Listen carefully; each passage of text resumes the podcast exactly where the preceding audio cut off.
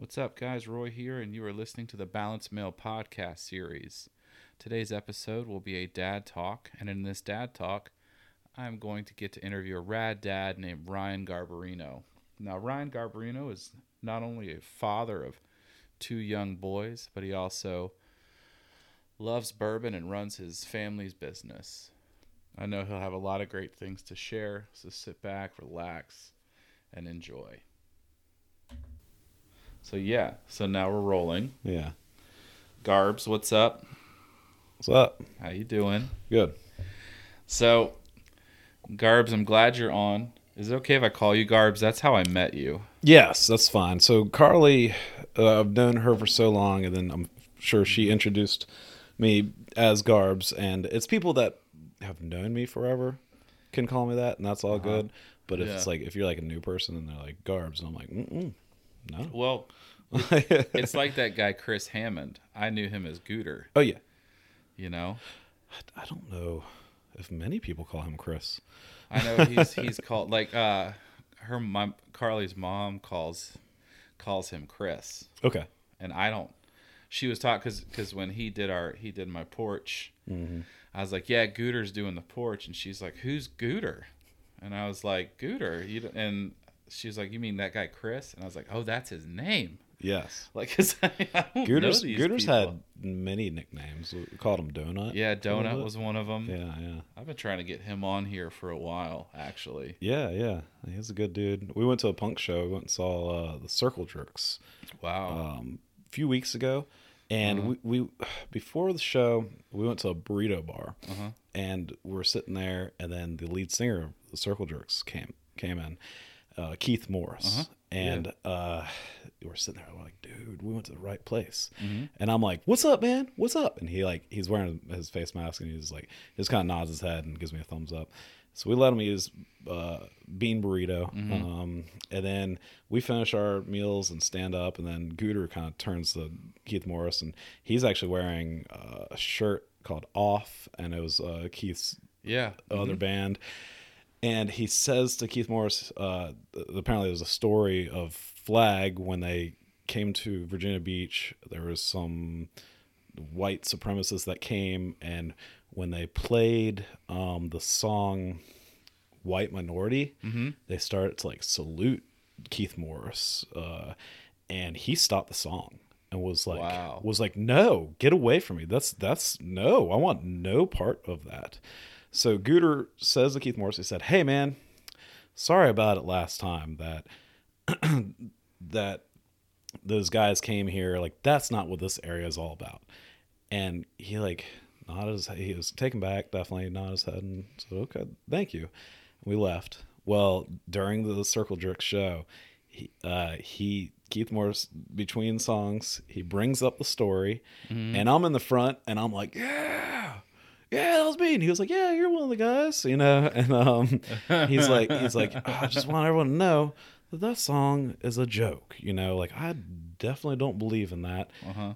And uh, yeah, that was that was a pretty good experience. That's awesome. yeah. I love when shit like that happens Yeah. Mm-hmm. at concerts. I went and saw Face to Face in Lagwagon with him. Yes. Chris. Chris and Justin Guess. I was there. You were there. I caught MRSA at that show. You did? Yeah. Dude, that show. Oh, it was nasty. Oh, that show was so much fun. Because that that was at the Jewish Mother, right? No. This was at the Norva. This At the was Norva? like four, three years ago. Maybe not three.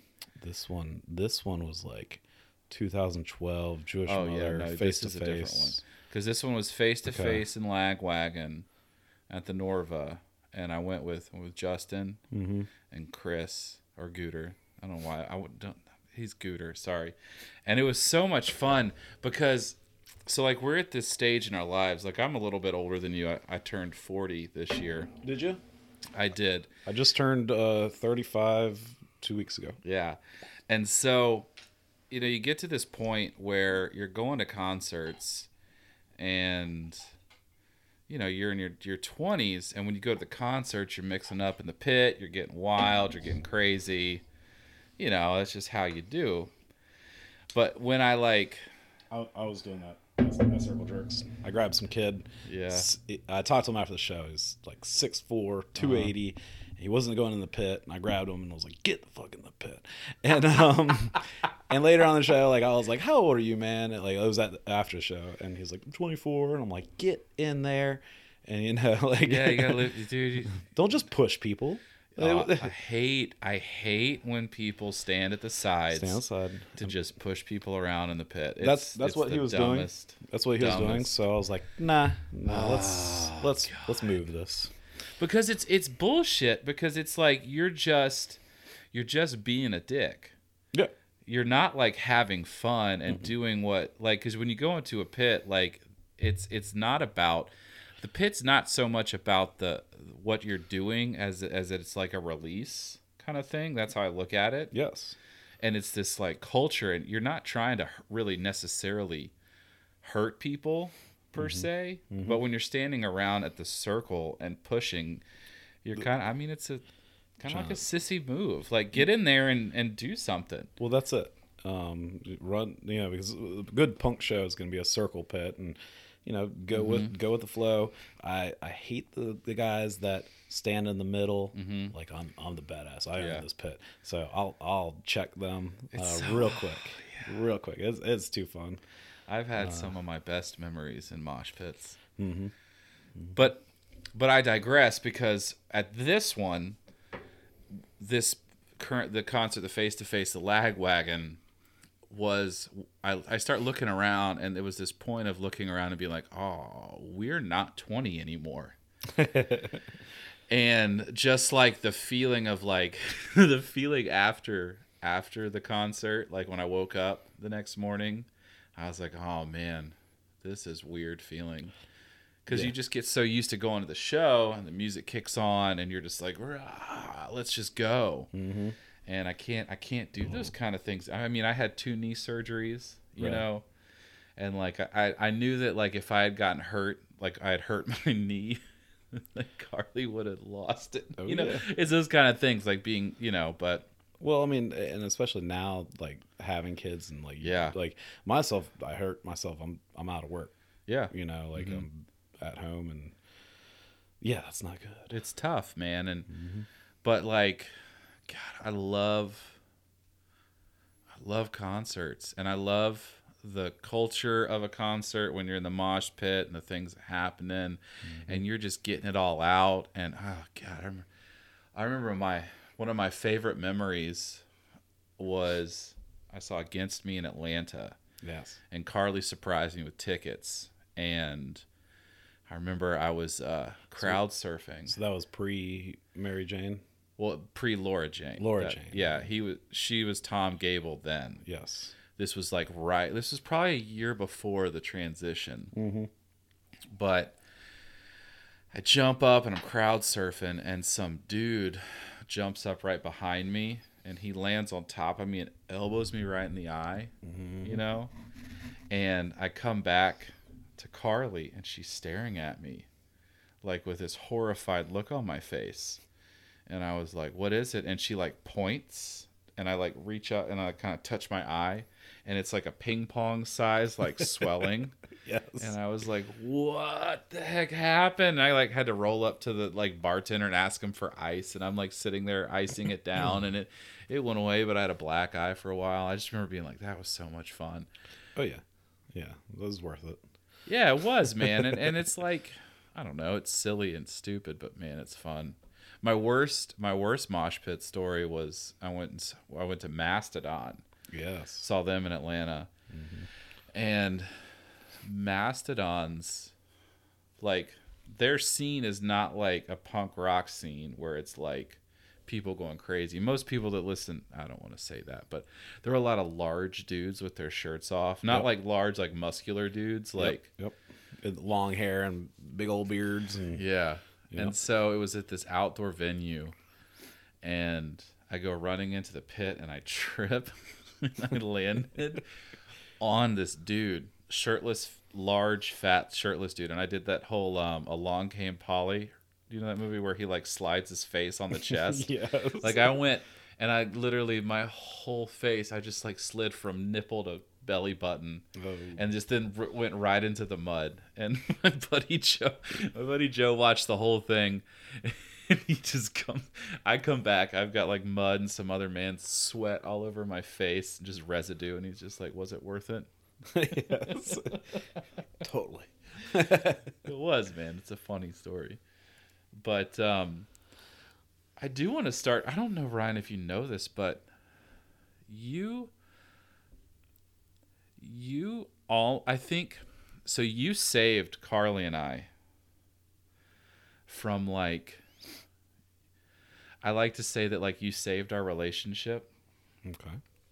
because, you know, so Carly had, her- she was trying to fix her alternator. Uh, I was just thinking, is it the alternator? Yeah, it was the alternator story. Yes. and and I'm saying she'll be like, Roy, shut up. But anyway, so like Carly, she had the alternator, she needed to get it fixed, Yes. and she didn't want a mechanic to do it because she was like, we can do it.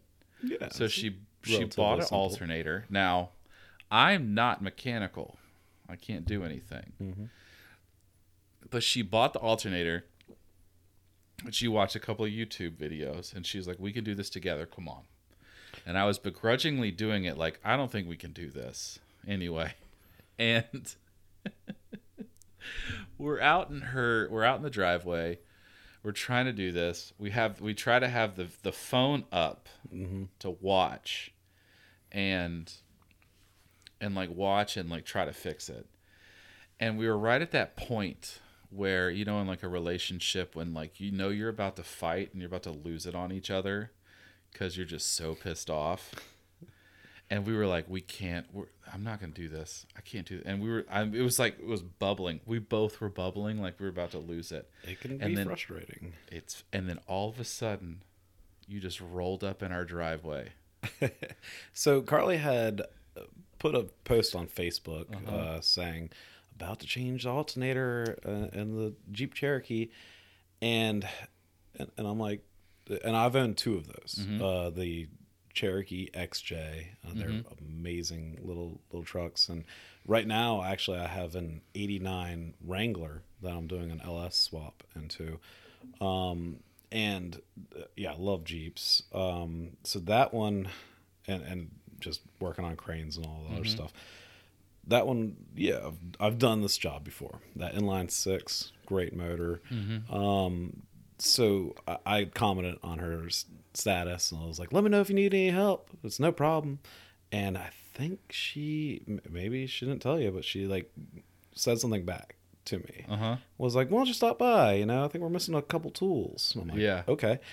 So, so I happened to be doing a job down the road, so I rolled on over, and I do remember, you know, hopping in and be like, "Yeah, let's do this." And um, there is one part of it where the alternator they're kind of universal to many vehicles and um, there's dowels in them and and the brand new alternator i kind of like picked it up and looked at it and the dowel was sticking out a little far and i remember like picking up like a wrench or a hammer and tapping on the dowel and you you like stopped and looked at me and you were like why did you just hit that brand new alternator I said that. yes.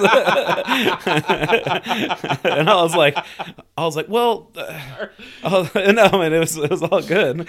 Um, and I was like, well, uh, I think the dial needs to slide in a little bit. And you were like, you, you were like, you kind of gave me a look, and I was like, all right, let's try to put it in. So, so I went to fit it, and the dial did need to slide, and I was Uh-huh. like, cool. So I brought it back out, and then I like hit it in. You're like, oh, I get it now. Like, Yeah, I had so- no. I I don't remember saying that, and I also don't. That's the headspace I was in yes. because I was like, You're was like, I we don't- just paid $125 for that thing. So, yeah. I had no idea what I was doing. You know, you're dealing with that whole like, you know, that man part of you that like you can't do this kind of thing. It's Yeah. stressful. Yep. Yeah, man. But you you sh- you rolled up at the perfect time because we would have lost it on each other, and it would have been a silly, terrible fight. yes. And then the Jeep would have been dead in the driveway. Yeah, Jeep would have been dead in the driveway. But Garbs, She- saved us. She had that thing for a long time. hmm And, um, I mean, how many miles? until- Lots. Yes. She took it. Uh, she took it to Georgia. I know she had it in high school. Yeah. Well, she had a different. She had a blue one, Oh. and then she got this one because the blue one she almost she went down a mountain She wasn't in the car, Mm-hmm. But it kind of fell off because of ice and slid. So she had to get a new one in college.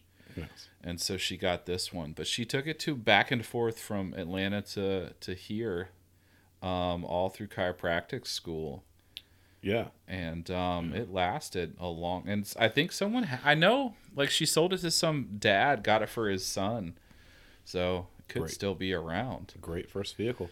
My first one was a 1987. My mom had it for like 16 years. Really? Gave it to me. It was two wheel drive, but I acted like it was four wheel drive. you have to Um, and then it, it had 265,000 miles, original motor, original transmission, rear end, everything.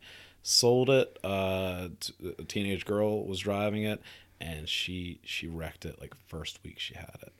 And the, the 87 is is an awesome model because it's the first year with the the inline six, which is just legendary. Um, and then it had this like sweet checkered plaid uh, interior. It was black with like white lines. It was amazing. that's cool I've been I've been looking for one. I saw one on eBay. It went for a lot. Um, and these they- old cars go for so much these Oh, old yeah. Mm-hmm. like uh, jeeps and broncos and Broncos are crazy right now. Yeah. Even uh, Fox body Mustangs are going for like fifteen grand. Really? Mm-hmm. That's crazy. Yeah, my uh I've been I've had a 4Runner now for eight years. I'm on my new my second one. And that Which is a it's a newer. yeah, it's a 400. tw- I got I got a brand new one cuz I just was like why not? Oh yeah, I love I love 4Runners. They're my they they they become they're great cars. So today is my nephew's 16th birthday, Uh-huh. and my brother, I, I helped him find a, a vehicle. He said he wanted a, T- a Tacoma, Mm-hmm. and right now the market is crazy for trucks. I found at auction a 4Runner. It's Mm-hmm. a 1995, which is the last year of the second generation. Yep. Window rolls down, you got a real tailgate, you know. Um, Uh-huh. yeah. He bid on it, got it for twenty five hundred bucks. It has hundred and fifty five thousand miles on That's it. it? That's it. So that means like five thousand miles a year. Yeah. Uh, and it's a Toyota, so it- yes, Mm-hmm. so the SR five uh, Mhm. V six three oh. Um, yeah, so it's gonna be his first car. That's great. Yeah, I bought I bought a 2006 and it was great. Um, it- but it was just time. It was time to change to get a new one. Um, I loved it for. I mean, it, I love it because like, like, cause it's you can switch on and off the four by you know the four by four so easy, and I don't need all the bells and whistles because I just want to be able to like kick it into four wheel drive in the snow or go down the Outer Banks and just kick it in and like be able to go on the beach and Yep. those paths. And it's some it's one of the few SUVs that still look like an SUV. You know, like a lot of these cars now are just looking like little little minivans. Well, every crossover, you know, that people call them crossovers now. Yeah. Mm-hmm. You're driving a station wagon. Yep. hmm A station wagon. they, you don't hear that term Uh, anymore. You don't. You can't. You should say. We should bring back the station wagon. One of the best station wagons that's like they don't make anymore is the Cadillac CTS VW, Uh huh. which is that's like one of my dream vehicles. I- Really? I, I like station wagons. Uh, that one is amazing. It comes with like a 6.2 supercharged like Corvette motor. Wow. What is in a station wagon? Nice. Does it have the seat in the trunk that you put up? So that's no, you, you don't see that as much anymore. I miss, you know, I my dad had one of those. Oh, I miss like I knew all you're doing is breathing in the fumes from the the exhaust. Like that's, that's, that's only if the back window is down. yeah, man. but those I have good memories. Those Mm-hmm. cars, good times. But yeah, I love I love my 4Runner. I want to get a uh, I want to get a Bronco. Yeah.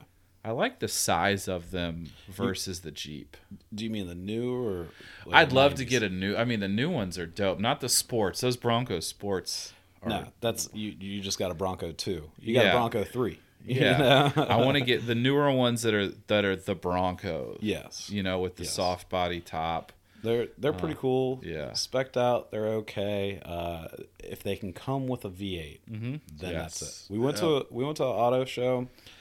I, I rented a, um, a Wrangler not too long ago, Mm-hmm. and you know I'm six foot two, and the there's the transfer case shifter. Uh-huh. It's hitting my leg. Yeah. I don't like it. Yeah. Uh, Bronco, you have plenty of space. Yeah. They make one with a standard transmission, Uh-huh. seven speed manual. It's pretty cool. There's not many manuals out there. Not they don't make no, and finding people to that that can drive manual that's tough. I can drive a manual. Mm-hmm.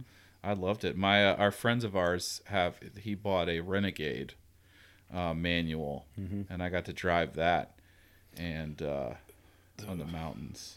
That was fun. Is the Jeep truck?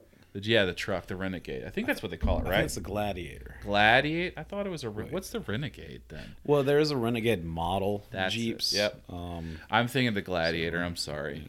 All the car people that ever, the six of them maybe that listen to this are going to be so pissed off yeah. at me. Don't don't get me started. Yeah. but it's it's I wish they made more manuals. They're more fun. Yes. They're it's you have more control of the car. Yes, but the, the new automatic transmissions are getting great. You Yeah. know, I have a F one fifty Mhm. that has the five oh Coyote and a ten speed uh, automatic transmission.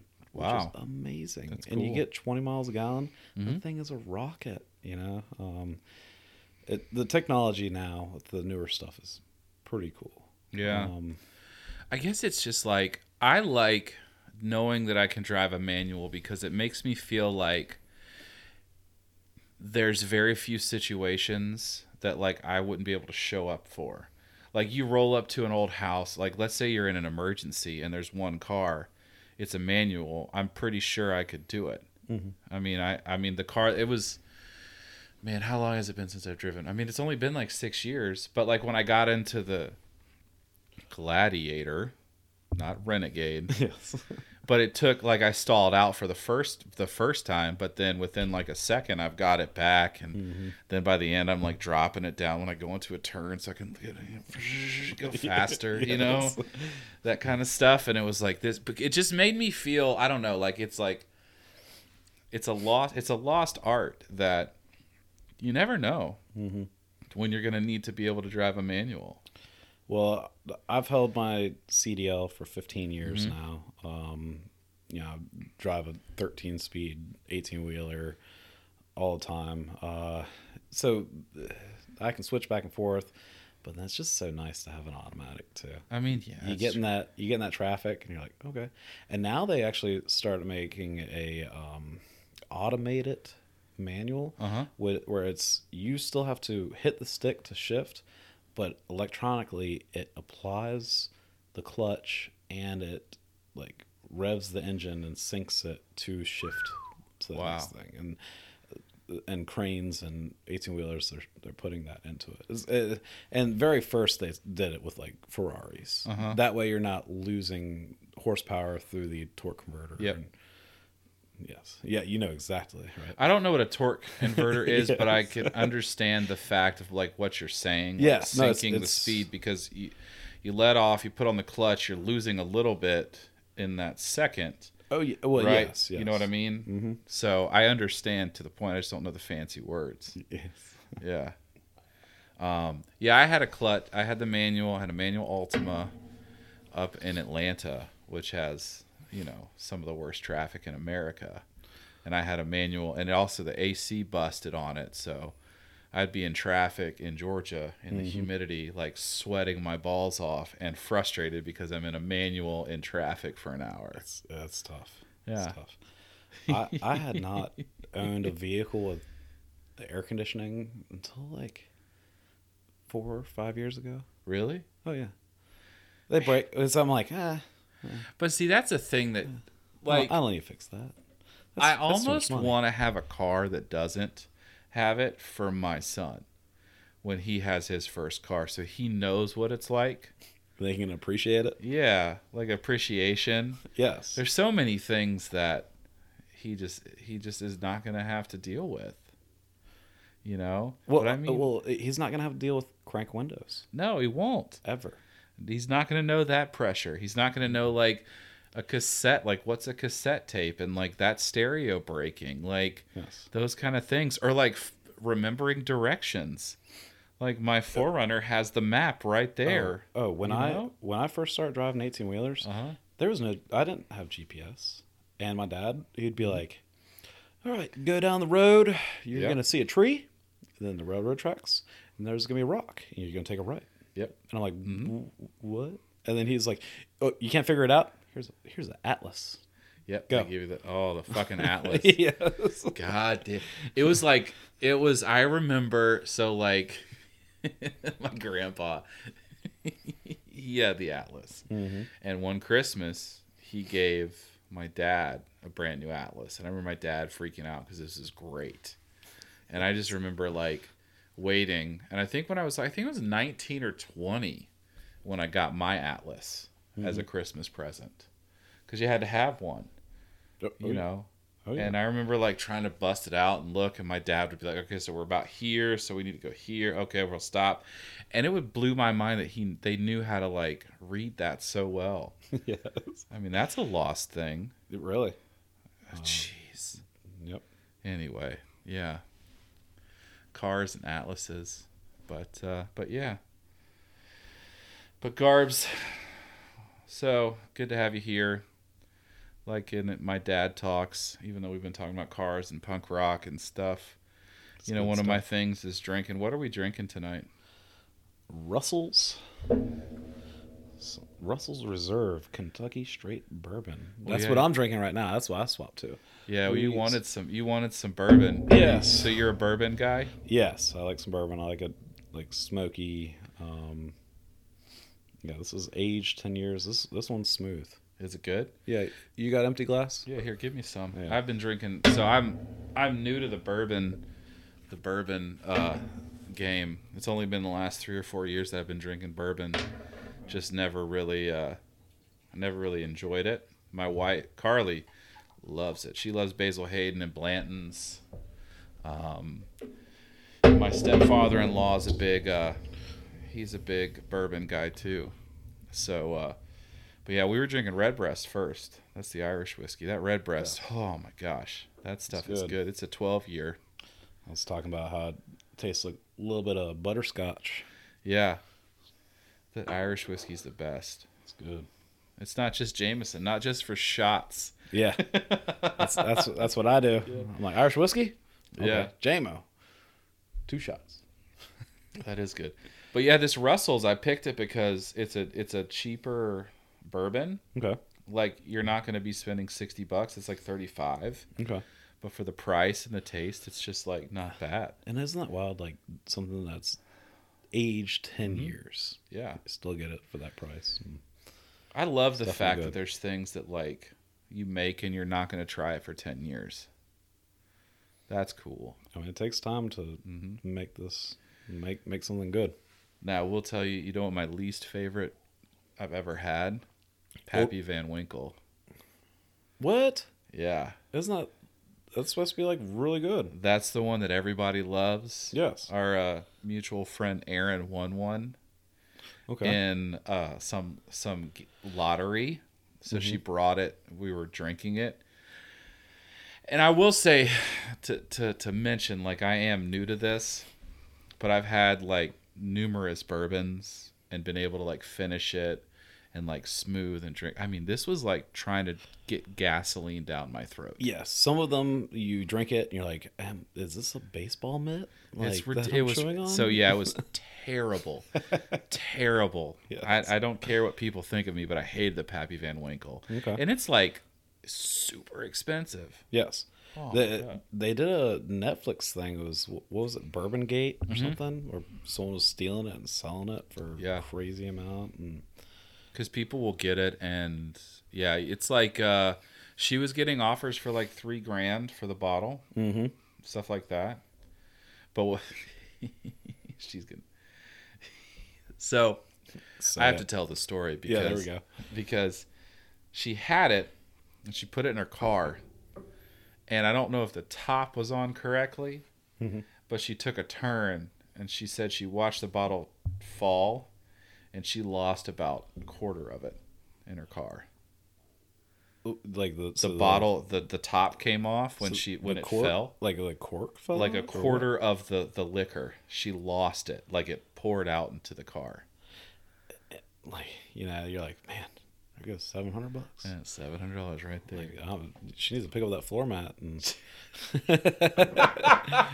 hey, you ever you ever order a, a bar mat shot? No, I've never ordered a. bo- Oh, is that where they take the um, what is it? That little uh, black like plastic thing. Oh can You get the bar mat and they, they pour it in a cup and then you just hand it to a random person. Oh god, that sounds gross. Oh god, that's terrible.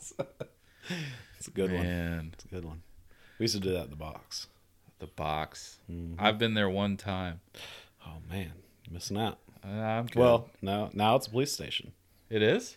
Yes. So it closed When did the box close? uh, last year.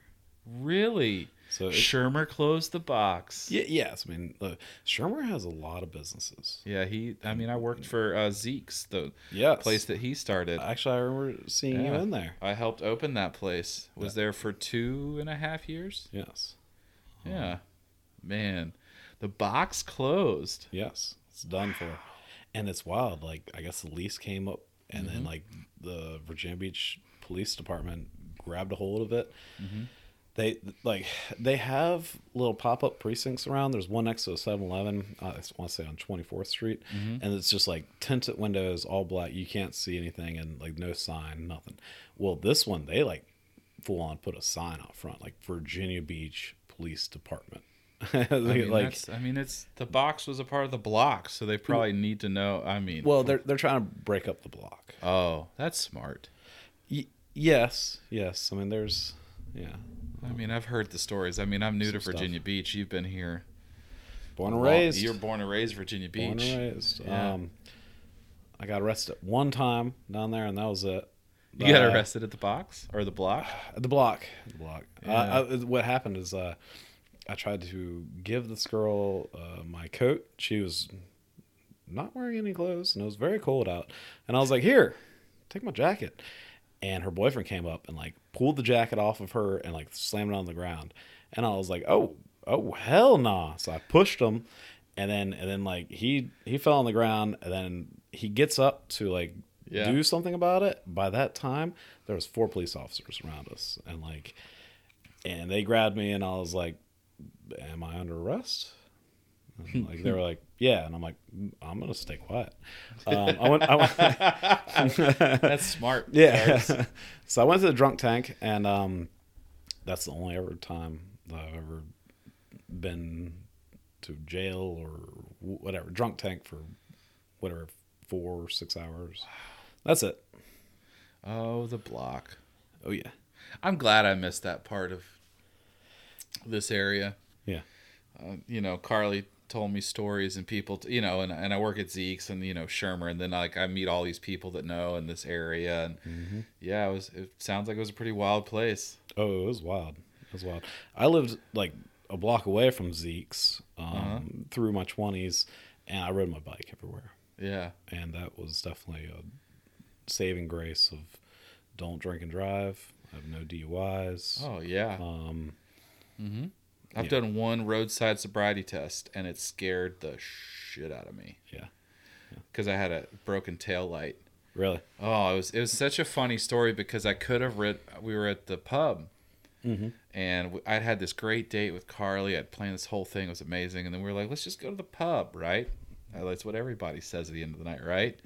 And then you know, four beers and shots later, because that's the pub. And I remember I was with Kyle. Kyle was like, could have given me a ride home, but Carl, you know, we we did it, and I, I went the back way through Lynnhaven Colony.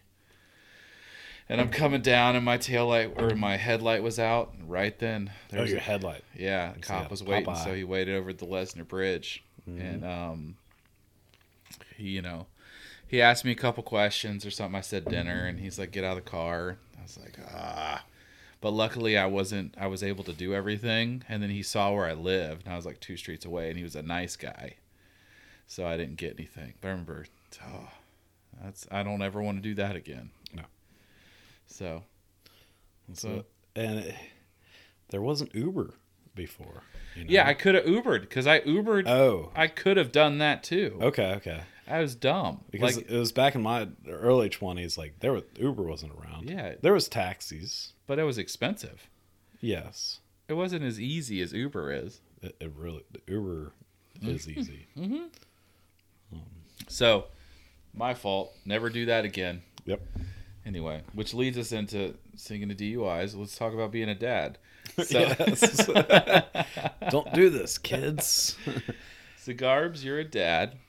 How many kids do you have? Three. You have three. Three. I have had three kids in the past four years. And I put that I, I put on the intro that you had two. Nah.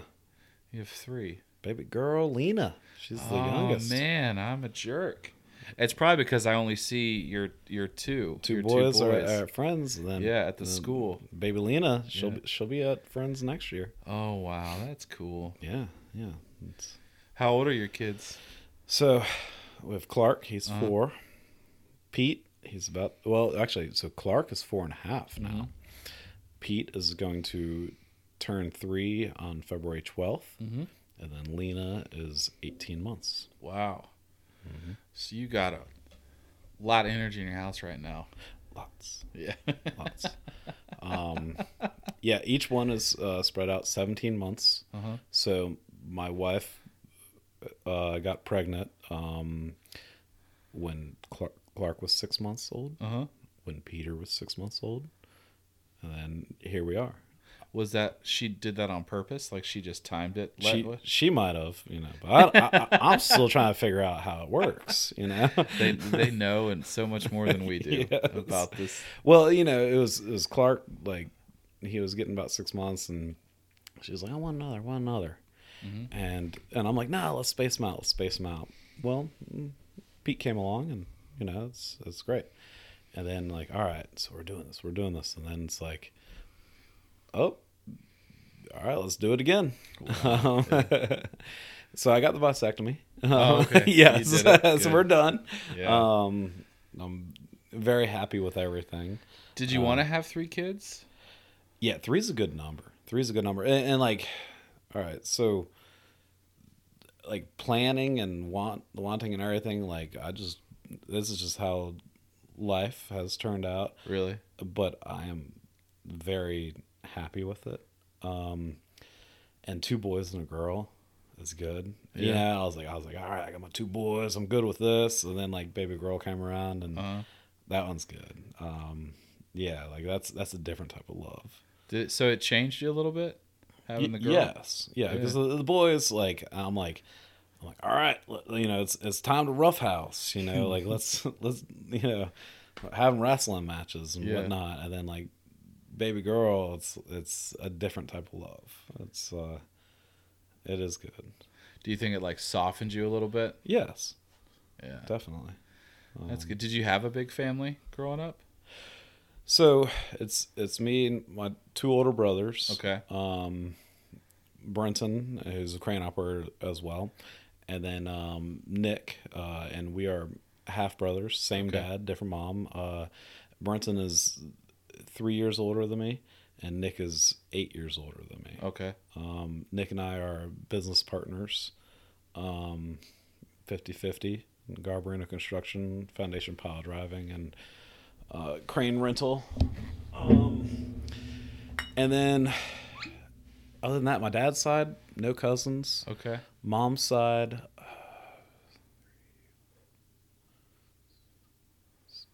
seven cousins. Wow. Okay. Um, so that one's good. Yeah. Yeah, I I just say that because like I don't know I didn't even you know I come from you know I have two two younger brothers but you know I went through like I, I don't know never really wanted a big family. I like having one. It's Okay. cool. It's Okay. good. You It, know, That's yeah, that's good. you got the It, whole. it is something now that like a lot more people are having one, or they say that millennials have done away with a middle child, like in they have two, and that's done. They're afraid to have the middle child. No, I don't think that they just have two, and that's it. Yeah. Um, yep. I don't know, man. It's it's man three. That's I just think about that, and I just oh my gosh. Oh, it's My a madhouse. My friend has three girls, Yeah. all under the age of four, so that's something. Um, something that I don't know if you and Carly know, but we actually just had an au pair move in. You have an au pair. We have an au pair. Wow. Is she the one that I see picking up the kids? Now she's been here- Glasses, curly hair. That's your au- That's wow, Angie. Angie. Um, she's been with us for going on three weeks now. You have to explain what an au pair is, because I mean, she lives. So this an au pair lives with you. Yes. Wow. Yeah. This is a French term I had to learn. Only French Wow. word I knew before was uh, buffet. um, Whoa. yeah, yeah. So, So, why, when, why did you decide to have it? When did you get it? When did you get her? all right. So flat out, Abby and I both have our professional careers. Yeah, You okay. know, she like has a master's degree in marketing. Mm-hmm. Um, she is a brand strategist at a advertising agency in Chicago. She Mm-hmm. works completely remote, and uh, she kills it. Mm-hmm. She's a boss. Um, myself, I'm building a business over here. Um, you know, we are both just slammed. We have the three kids, and to make this work, or else one of us needs to stop our professional career, we hired a au pair. Um, an au pair is a live-in nanny. Uh, we did this through an agency, um, and yeah, she's from Mexico. Her name is An- Angie. Uh, the agency set up her visa. She's with us for one year. She lives with us. We give her a weekly rate. She, she works 45 hours a week. Other than that, she just goes live her life. Wow. Mm-hmm. So, but she has like a room in your house. Yes. Do you like give her a car or something? So right now she can she can take the van whenever. Um, I, I am trying to f- figure that out. Like I'm I'm I'm building this Jeep and uh, like she can take the Jeep. So we have like three vehicles right now, and then I've been thinking about getting a car, but right now we just share, um, and it's been working out well. Wow. Uh, she has met other au pairs, and and we also pay for like classes. It's five hundred dollars a year in classes for them, um, and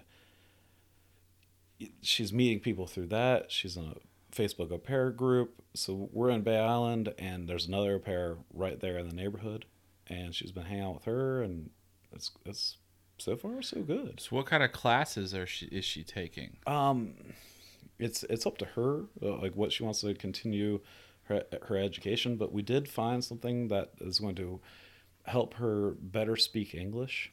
Oh, okay. Um, she grew up in a home. She's from uh, I forget it right now. Um, but it's it's real close to Corpus Christi. Okay. Just just across the border. Um, and, and I forget what it is. Anyway, um, so she's taking classes to better her English, so then she can further her career where she lives currently Okay. because she grew up with parents that only speak Spanish. Okay. So it's just a one year contract. Mm-hmm. Now, if she like, if you guys like her and she likes this, can you extend the contract? We can, we can, and then it's if we have a problem, there's a counselor in the Uh-huh. area, and we'll try to work it out. Um, but if it's like, hey, this is this is just not working, then we'll try to a placement elsewhere and mm-hmm. go from there. She's from Monterrey, Okay. Yeah. Mexico. And do the kids like her? Yes, That's cool. yes, and she speaks Spanish to the kids. That's awesome. because I like, and I think it's great because I want them to be bilingual, and Mhm. it is, it is great. Uh, it's pretty cool. Like she's speaking Was- to my eight, 18 month old uh, Lena, you know, Uh-huh. just just straight Spanish, and I, I watched Lena respond to her and nod her head or shake her head, and I'm like, this Aw. is wild. That's cool. Is it like weird to see? I, I don't know, cause I like, like just she's just around, just hanging out with your kids. And, I mean, we have a roommate. okay, You know what I mean? Yeah. Like like and I have to be respectful to Mhm. that. You know, I had my buddy Mike over and he had a good buzz and he's over yelling and I'm like, let's go to the back porch or we'll hang out in the garage. you know? Um, because uh, we have four bedrooms upstairs and then there was an office that was downstairs. It's a good sized room and we converted that to her bedroom. Um, so she's downstairs and it does separate it nicely. Um, yeah, so she's she's there and uh, a little bit of adjusting, but Mhm. so far so good because it has helped with life. that's Um, cool. Yeah, because childcare is crazy. Um, yeah, it is. this uh, the two boys going to friend school, Mhm. um, and then Lena was at a nanny. Just this au pair alone is paying like just for the the nanny. Yeah, childcare is no joke. We Yeah. had we had a a lady watching him for about a year, school like a school year, and uh, then that fell apart over the summer, which sucks. Summer is crazy, Yeah, crazy. and um, so the boys won't be in school in summer, yeah, and the au pair will help us with that. That's awesome. Yeah, so we lost, and then we had to like piece together things because you know he was going to start at Friends in January or you know this month, but we had to figure it out, and it's just it's just wild, and you know you're finding people, and you know we've had a couple of we had a couple of girls come to you know watch, and then that fell apart because they you know one girl liked to party too much, and uh, Oh, Abby, Abby has probably four, four different people that who would come and go and, and watch the kids and Mhm. help out, and you know, a mom, mommy helper and things like that. And now it's just simple. yeah, It's like this is the business agreement. Um, this is what it is, and man. Yeah. it's it sounds like a great idea. it's not bad. And and I feel good that it, it is helping our au pair. Mhm. Her name's Angie to better her life as well, Mhm. and she's getting a great experience. Mhm. Um, I've I've heard different kind of horror stories about. Well, there's a late there's a um a family that lives a couple streets behind us, and they had one. She was French. Yes. Uh huh. She had a friend. They were So- French. So, you know, after Angie goes, then maybe we could get a French one because, like, for them to learn a little bit of French would be Mhm. great. Yeah, it would be. Um, That's got to be that's got to be like a weight off you guys to like be professional, but also, you know, you have someone taking care of the kids. Mhm. Well, and, and what we tell the kids, Angie's a part of the family now. yeah, You treat her with respect. that's good. Yes. That's good. Because Clark was le- yelling at her. Uh, Oh. Clark is the oldest.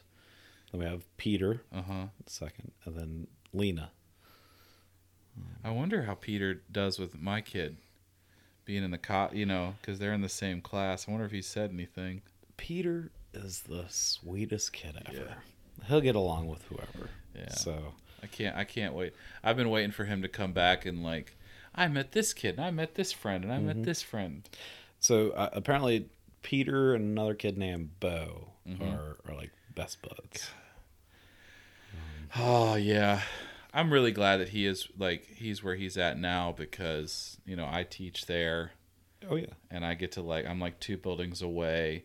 There's a there's an element of ease that comes that probably like like with you and the au pair. There's an ease that you feel mm-hmm. knowing that. Just I mean, I'm like close if I need to. I know the people that work there, stuff like that. It's been great. Well, uh, uh, you're talking about ease. Like a big part of this is that none of the grandparents or anything are like th- th- they're they're there. You know, they they love the grandkids and they're a part of it, but they're not like watching the kids daily Mhm. or anything like that. We we don't have help like that. yeah, Um, so we felt that this was necessary. yeah. Um, actually, the person that came out of left field to be the most part of our children's lives is my father. Really? Yes, Was that is was that like surprising? very much because Papa was all about work Mm-hmm. and working, but now he retired, and he's coming around. He's he built Clark a, a bed. Mhm. It looks like a, a little truck, and uh, you know he's he did that. Uh, actually, back in 1978, he built a crib for my oldest brother Nick. Um, it, it was reclaimed wood from a Catholic confessional. Um, yes. Uh, so reclaimed wood. He built this crib. I mean, it's a legit nice crib. Nick slept in it. Brenton slept in it. I slept in it. Mm-hmm. Then Nick's two sons slept in it, Alex and Vance. Then Clark slept in it. Peter slept in it. And now Lena is in it right now. What a As we speak. cool, cool thing. Yeah. Yeah. And uh, it's going strong. Um, wow. Yeah. I bet your dad loves it. Loves the fact that like this thing that he built with his hands Yes. has been used by I mean like I get just the thought of that. yeah. Wow. And we will, I mean, so they say with like antique wood and furniture, things like that, you don't actually like polish it, you wax it. Uh-huh. So I've waxed it and try to keep it nice. And then when when Lena is done with it and gets to a normal bed, which my father has already looked at building her a little like princess bed uh, because Abby sends him plans and you know he's gonna build it, and uh, I'll wax it. I'll put thick coat wax on there. I won't polish it off and then put it in storage for their kids to use someday. Wow. You know, I had I've only had like a couple things like that in my life. I wish we had more. You know, I mean, this chair that I'm sitting in was Carly's grandparents That's pretty cool. that she like, you know, she kept. Mhm. So it's fun. It's fun to have things like that. a lot of pieces in our house are from family. Wow. Mm-hmm. That's cool. Such a that's such a cool thing and the history and the the oh man. And it just being a little bit weathered, Uh-huh. it like makes it feel that much more warm. Yeah. You know, I don't want some value city like furniture. I don't want this new all white stuff. Like I want this like wood grain that's Mm-hmm. a little bit, you know, scratched up um in the house. That's such a yeah. It feels like that kind of stuff feels. I like that you said warm because Yes. when you go into a place like that, it's warm. Mhm. Like someone's old, like you go to an old office with like a, a desk and the mahogany chairs, things Mm-hmm. that you feel the warmth from it. Yep. Wow, what a cool like man. And you know, I'm, I'm hearing I'm about to say like you know they don't make things like that anymore. You know, Well, oh, oh no! I have my bedroom set is Mm-hmm. all mahogany. It was my grandparents' first bedroom set. Um, cedar, cedar drawers, mahogany uh, outside. I have my grand grandparents' hope chest. I have a um, all wool hand woven rug that we put in the room, and it was something that my grandfather like. They were moved to a home and he looked at me and he was like, Did you get those rugs? And I was like, Yes, sir. He said, Take care of those rugs. I, said, I didn't go to Kmart and buy those. Yes, sir. Done. Yeah. We've taken them to rug place off the boulevard to Uh-huh. have cleaned, and they clean them. And each time they look at us and say, "How much? How much for this rug?" they You know? want it. They want it. Yeah, it's like Yeah. I will buy this rug, and I'm like, no, it's not for sale. um, Yeah, I have I have a couple things from my grandfather. I have uh, his accordion. Oh, Um, no, I see. I see this the what acoustic, the mandolin, the ukulele. Yeah, I have the Here. guitar, the mandolin, the ukulele. Yes. Yeah. Um, do you play the accordion? I, do, I, I, so I can. I could see you and Steve Urkel hanging out, just getting after it. Um, so there's two. So I have my grandfather's accordion. I also have this lamp that they had that was made out of an turn of the century uh, fire extinguisher, Sweet. like 1912 fire extinguisher. So I have those two things because. when we would go to the house, I mean, it still had the hose. Like the, the lamp still has the hose. Like the you know the whole thing. So so tell Jasper, don't touch that hose. Yeah, it was just it was like It's a little flaky. it was my favorite like my favorite thing in, in my grandfather's den. Yes. But then the accordion, um, was this thing that my grandpa had, and he learned how to play. And I've I only see I've only seen him I only saw him play the accordion twice, and I thought it was the coolest fucking thing in the world that he could play these songs, and then it also I saw a side of him in that, and I remember being very aware of like that and when i think of my grandfather i only think of the accordion Okay. i mean i even have like you'll see right here like i have the Oh. accordion tattoo I have never noticed that. yeah and he and my grandfather's name was roy so i'm named after him That's that is and great. so he was big roy and i was little roy yes. but when when when my grandfather passed i was like dad i want his accordion mm-hmm. I, I just i just want to have it like and i've tried to play it and i didn't play it for like a, a while because when i would touch it i get real emotional i mean it's a beautiful beautiful thing i mean it was I'm made sure in it italy maintenance and Yeah. things like that and tuning. so i've played it and it's just fun and i mean we're a very musical family okay. so i mean my Where- dad my Where dad- is this accordion now? it's it's it's in uh it's in our back room Do you have it like in a case? yeah i have it in a case Okay. Okay. yeah but it's just it's just wondering, nice You know, if, if you had it on display or what. You know. No, I'm not gonna put that thing on display. I, I wanted to keep it safe and nice and neat. Well, you you keep in the case. I'm sure. Yeah, sure. Preserve it Mhm. better. yeah, Yeah. it's just it was something that like, I don't know, like, I remember, I don't know. You just it's. I sat next to him playing it, and I was like, "It's just fucking cool." I don't know why. I mean, the accordion can be a very silly instrument, but it also is a very like timeless and Oh yes. cool instrument. And I remember like watching him play and then watching my grandma look at him. And it was like this like she was so like, ooh, there's my man playing the accordion. Yes. And I was like just I don't know, it was like this just moment that was captured and it's like that's that's how I remember him. So but my dad was very musical too. He played mm. 14 instruments. Wow. He had his master's in music education, uh, did drama, chorus, operas, all those things. Wow. So That's one thing that I wish I would have done is uh, played an instrument. Mm-hmm. I uh, I bought a bass last year, Mhm. bass guitar, and uh, toying around with it. I got it in the garage. Um, yeah, yeah, I need to make time for it. Yeah, it's they're fun. I mean, I grew up playing the saxophone. That was my thing. Okay. I uh, my parents wouldn't let me play the drums, so I had to play saxophone, which was fine. It was cool. But then I got into these things, and the mandolins mainly. Um, I learned it because my dad liked it. My dad was a big bluegrass fan, Mm-hmm. and so I get to, so when I play it, I think of him. Like he used. I That's a- mean, That's a pretty cool instrument. Yeah, she my Carly gave it to me uh, this year because our uh, fifth wedding anniversary. It is wood, so she hmm. got me that because I had an I had a mandolin in Atlanta, and when we were moving, I was like I don't know if I'm gonna play it anymore, and my friend was like I mean I'll buy it from you, and my dad wanted to learn it, so I was like all right cool, so I sold it to him for whatever, and when he I remember when the door shut and he walked out.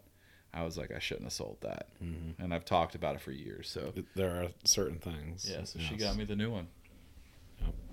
But yeah, but tell me about your dad. I want to hear. I know we've got questions to ask or whatever, but Oh, yeah. you, you mentioned. Tell me about your dad. Uh, yes, father. Um, I'm I'm named after him. Uh, it's he is Mark Robert Garbarino. Mm-hmm. I am Mark Ryan Garbarino, and man, we have the same initials, but I'm not a junior. and I give him a hard time. I'm like, why didn't you just make me a junior? It would have made things easier. And he's like, you ask your mother about that. so that's uh, yeah, I'm MRG. I've used that to the uh, advantage a few times. Uh-huh. Um, but yeah, awesome dude, hard worker. Um, you know, did the startup thing, um, and he's like, I've never made too much money with all of this, but I always just wanted to work for myself. Um, my my parents split when I was three, um, so it was an every other weekend thing. Um, my mom was on the north end, dad was in Croatan. Um, later in life, you know, we, we I, I spent a good amount of time with him though, and you know he took me to Disney World twice, Mhm. which was cool, except for the 18 hour drive down there. Oh yeah, it's, it's wild. it's, brutal. Yeah. Um, and then um, later in life, you know, I got out of high school, and he was like, "You're going to truck driving school. You're coming to work for me."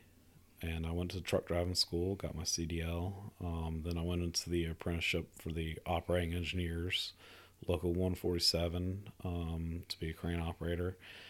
And he owned, I want to say about two, maybe three cranes at the time. And then I was his first truck driver ever, and it went from every every other weekend to every single day. I saw my dad.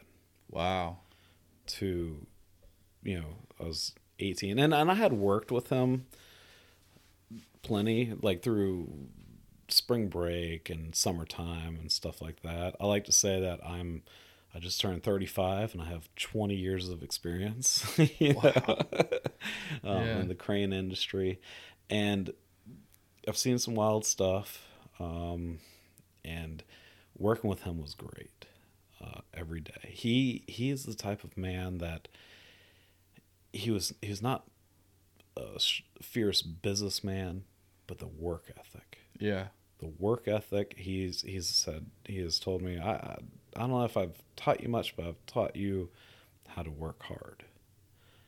And I've definitely taken that and ran with it. Um so I was eight, 18 19 I got my CDL I went through the apprenticeship graduated I was 22 worked with him um all that time.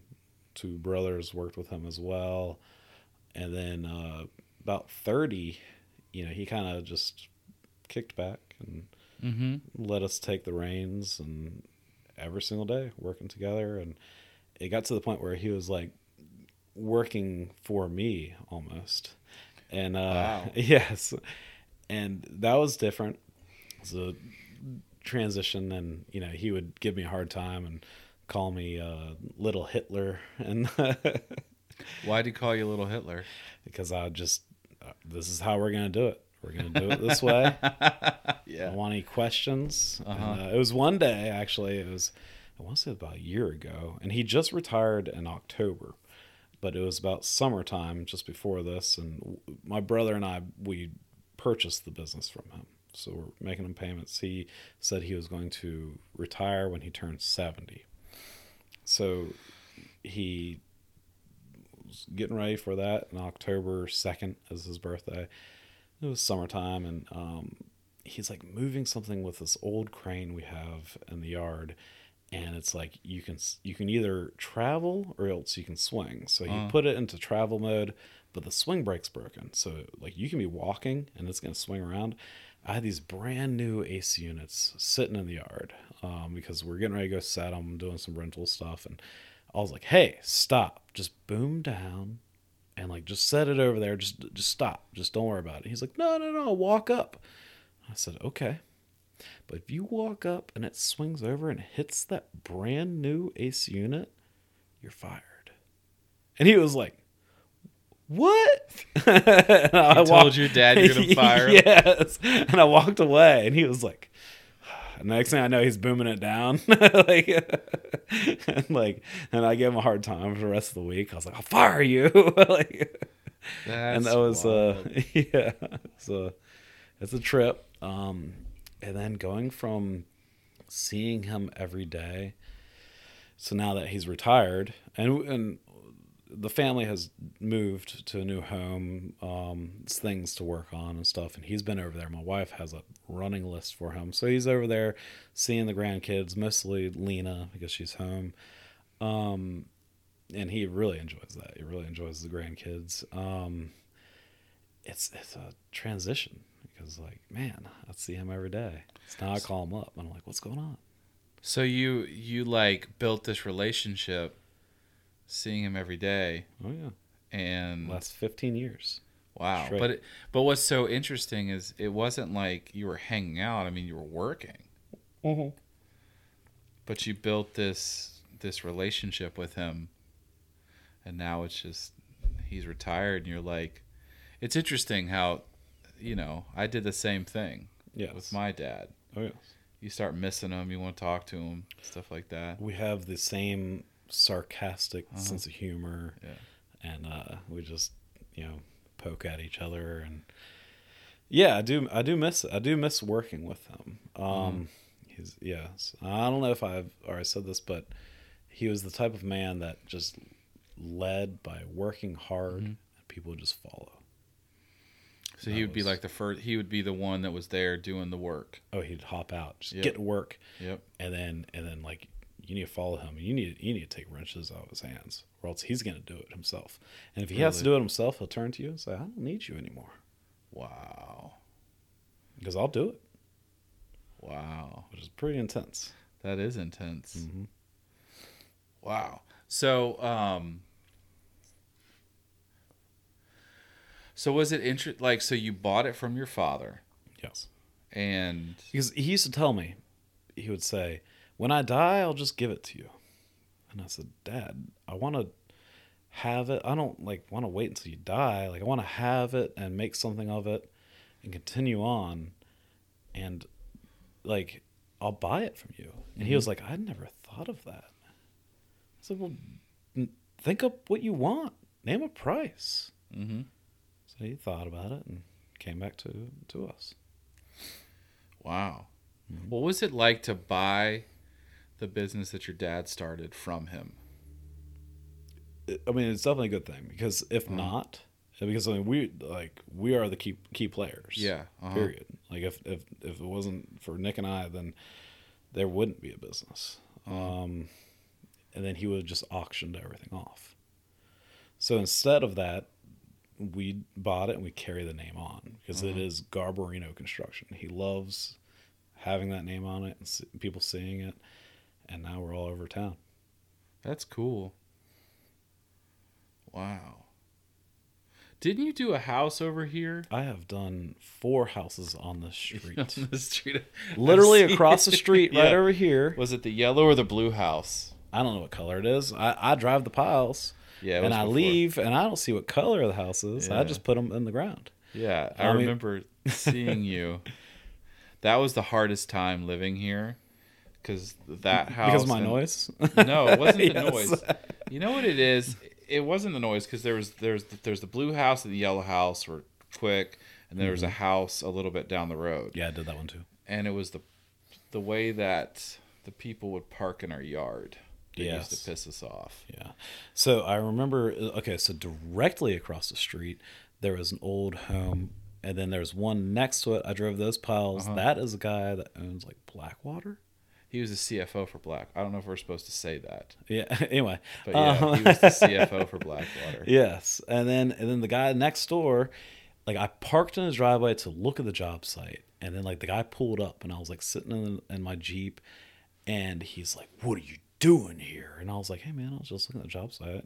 He's like, "Don't you ever park here?" And I almost got a fight with him, Really? and I was like, "This is like no, I'm not trying to like rob your house or anything. I'm not messing with your place." But like he like bucked up, and then like I spoke with the guy like next door, and he was like, "Yeah, like this house is where he goes."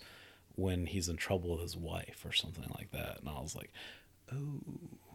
Then we started doing the work, and then apparently that guy had a heart attack and passed away. So that one got sold, and I think another house got built there. Yes. Yep. Uh huh. That's crazy. yeah, there were so many. There's so many cars there for a while on the street. It got difficult. Uh, once you get all the trades in there, it's difficult. That's something mm-hmm. I love about my trade, is that we're the first people there. Mm-hmm. I always have parking. Porter pies are always clean. Mm-hmm. They are. That's funny. when you get all those trades on there, So what's it? So you know, it's interesting. Like, I love to hear stories of people that I mean, we'll we'll get into the kid stuff and the dad stuff, but I love. Do you need to take a break? Yeah. You gotta go. Okay. we will be back in a moment, guys. All right, and we're back. Feeling re- refreshed. That's good. Yes. But what I was saying before was so you're crane operator, CDL license, truck driver, you've worked since high school, you've made a great thing, you own your business now, which is incredibly awesome, right? And amazing and something that I think is powerful one for your kids to see, but other people to see. Um but I think nowadays it's kind of interesting with the whole like go to college is the answer. You know what I mean? Yes. But like you didn't do that and look at what you've done. I I had I had an opportunity. Uh-huh. Um, so the the way I put it is that I had an opportunity. I've taken full advantage of it. Mhm. I've had multiple, uh, plenty of chances to mess it up. Mhm. I could have got DUIs. I could have drug habits or just whatever, Mhm. and just not done what I've done to be where I am. Um, I knew that I had opportunity. Uh, my father has laid down like the baseline to be successful Uh-huh. and I appreciate that. And that is like most certainly what I want to set up for my children. Just I, I don't want to give it to them, but Mhm. I want to set it up so then they can be successful. Mhm. Um, and I saw that, and I've moved forward from that. I mean, even I went through that apprenticeship, and now I go up to that apprenticeship, and I volunteer. Really? I'm on the committee to for the apprenticeship. There's eight people. One of them who votes people in. I graduate people. We kick people out. Things like that. wow. Um, that has been great, positive to be a part of. Yeah, I think it's it's important. I mean, did you know that you didn't want to go to college? This is just what you wanted to do or this just was like, School is not for me. yeah, school is not for you. School was not for Yeah. me. I wish I would have went through uh, Votech. My father pushed for it. My mother said no. Really? That's for dumb people. See, not. that's and and I want to talk about that. yeah. I, I do because when I was in college or high school, sorry, the kids that did the Votech track were always looked as like second class. Yeah. And I hate that Yeah. because so our you know Kyle, Yeah. you know, who So- I've known there, he's a crane operator. Yes. So so Kyle, I, I got I got into the apprenticeship, Uh huh. and I told him like, hey, I got in this apprenticeship, and he was like, what? What is it? And I was like, yeah, I mean, this is, be a crane operator. And he's like, what do I have to do to get into it? And I was like, well, you know, you kind of need to get your CDL. And he was like, okay. He went out got a CDL. He like borrowed money from someone, got a CDL. He went to work at like Seven Up, uh, like delivering sodas to 7-Elevens and Yeah. things. Mhm. And then he got into the apprenticeship, and and then he went to work, and you know he did it all. Like like I want to say that I can take credit for it. Like oh I got him into it. Nah, No, yeah. nah, he did it. Mm-hmm. And then now he's a successful tradesman, the top of his trade. But I just I hate that like I hate that that was that that's was a viewpoint when I was in school, Mm-hmm. and it's still the viewpoint. It, I think it's less now. I was gonna say it's it's changing. it's changing, and I'm glad that it's changing Yes. because I think maybe for for my son, I don't want him to feel like it has to be this way. Like, who cares? Who cares if you go to college? Who cares if you do that? As long you know, you just So I have three kids. yeah. Each one of them's completely different. Uh huh. completely their personality, who they are, like like all of it. They are completely different. Yeah. And whatever is tailored to them, what they want to do, is up to them. Yeah. And if schooling, if the classroom setting, if if you know, little Clark is falling asleep in the classroom but he's killing it in sports, and that's like what he wants to do. Or if Pete, you know, is building trucks and doesn't want to be in the car, like be in the classroom, then that's for them. Mm-hmm. But if they're straight A's and they're academic and they love math, then go to college for like be a mathematician. Mm-hmm. And it should be tailored and catered to what they Mm-hmm. want, and we'll switch it up. Uh, like very much like friend school, for instance. Like there's Shout out to Friend School. Sorry. there's there's there's kids that uh, we had an old neighbor. Uh, I want to say his kids in maybe sixth grade or something. Uh-huh. Um, and he went he switched back to public school and it's just sitting in that desk, you know, with a mask on and uh, just learn, learn, learn, learn. Like not any outdoor and all that stuff. Like it's not not for them. So they they put him back in friends. Yeah. And now the little brother is going to friends too, because that's it's just to them. Yeah, I uh people ask me about like school cuz I'm a teacher Mm-hmm. and they're like I bet you had like, you know, you would probably love school or like that's why you're a teacher and it's like no, teach like school is prison for me. Yeah. Like when I think about school every every moment from elementary to high school felt like prison. I felt like I was in a place that a nothing related to me. Nothing. The teachers didn't care. Um, there's a couple of teachers, probably two, that gave a shit about me. Yeah. Um, but overall, I mean, it was the only thing that kept me in school was the the band. Like I went to school because Playing that sax. yeah, playing the saxophone Okay. um, being in the band gave me an identity. It gave me a friend group. It gave me a way to like um, express myself, and I had to have a 3-0 to stay in the band. So that was the literally the the single thing that kept me there was was having that. And also we took some trips to like Florida and Myrtle Beach and stuff, and so it's like I like that part too. But if it wasn't, I don't think I would have stayed in school if I didn't have had that because school sucks. Yeah, it it sucks for it sucked for me. It can. And and, And- it sometimes it's just Yeah. the the way the teacher can to like explain Uh-huh. like what we're doing. Like, Yeah. So there's a math teacher at Great Neck Middle I spoke to not so long ago, Mm-hmm. and his kids always say, you know, why algebra? Why? Mm-hmm. You know, and he said because it's it's not about just the algebra. It's it's flat out here is your rules and your parameters and you have to make it work within this and that is a lot in life uh, Yeah. the problem solving The um the first the first project I have my students do here um at friend school or um is finding math in their world. Yeah i mean you go to geometry i, But- I but use like- geometry but every because- single day Yeah, but because I want kids to see that the things that they're learning has like it it's relevant to their life. wait so you're the math what I'm the math teacher. you are the math teacher I teach math to the kindergarten to fourth grade, okay the elementary school kids. yes I, they see me every day for 45 minutes. you want me to bring a crane to school We could. We could totally do that. That's a whole thing that we could do. Yeah. No, I'm I'm I'm 100% in. Yeah, yeah. Like I'm telling you, but but I want like because that that was never shown to me. mm-hmm. And I want them to see that like what they're learning it has value to their lives. when my kids are learning fractions Mm-hmm. And they say dad i need help with homework i'm gonna say come to the garage Yeah. you're gonna hand me wrenches Yeah.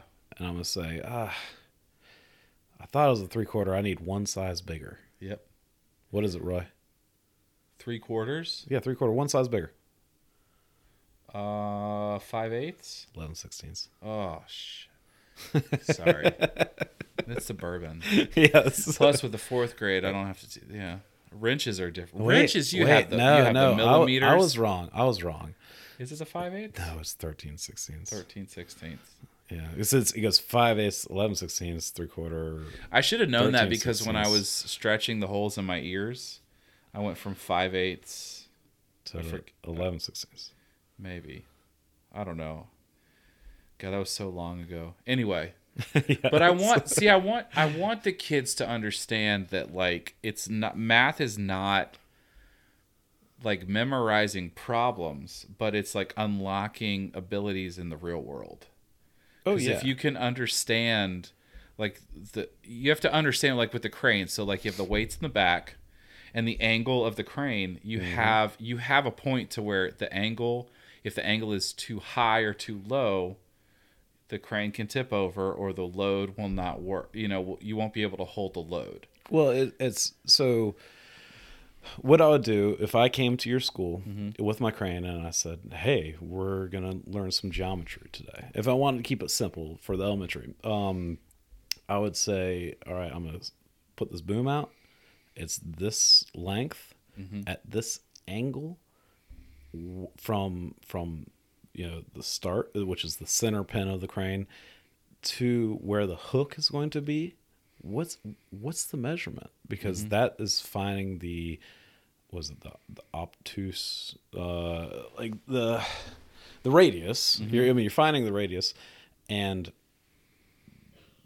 you know then they can have that equation and say it and then i'll boom it down to that degree and test their theory oh we're gonna do this yes we we are we are gonna do this now if we want to bring up to high school grade then i'm going to swing a jib and you can put the jib at different degrees uh-huh Then you scope out the boom, you put a different degree, yeah then you figure out the radius. So there's a you're really at a like trapezoid mm-hmm. to figure out where that hook is going to be. and it's it's so interesting because I think there's a lot of kids that if they were to see that, they would pay attention to math, right? Yes. Because math for a lot of people, math sucks. Mm-hmm. It sucked for me. Yeah. I I took one class in college five times because that's how bad I was. I used to get I used to get really bad test anxiety. Like I would be like dry heaving in a bathroom before a test. Okay. Like I hated math. I hate and here I am fucking teaching it. yes. so it's like it i guess my goal my goal is that these kids don't see it as this scary monster. They see it as something that applies to their life and that it's it's a part of so much of their life. And then i think if they see that then they're going to pay attention to what i'm teaching them and they're better people because of that. Mm-hmm. And i think that's important. And to bring it back to you you working hard having your career, building your business is important for your kids to see and other people to see. That people need to see that working hard has this like has a value. You know, and has like, you know, there's rewards to that. Yeah. So, I don't do you think about that a lot like with your kids and like the They- example they- that you're seeing like they're seeing from you? They see me come home dirty Yeah. every single day. Yeah. Like I pick up the baby. Oh, I, I picked up baby Lena. Mm-hmm. I had some grease in my hands, and uh, it rubbed off on her skin. And like baby skin will absorb it. Will. Yeah. Yes, and uh, we uh, and I, I put I I give the kids a bath and put them to bed every night. That's kind of our roles. Oh, Um, that's cool. I, I put Jasper down every day. yes, it, it's it's my time with them. You Uh-huh. know, um, Abby cooks dinner. We all sit down and have dinner. And Then I take them up and bath in bed, and I read them books and Mhm. all of that. And uh, anyway, I was scrubbing Lena, and I could not get that grease off. We sent her to the um, nanny the next day, or yes, and uh, she said, "Where did all these bruises come from?"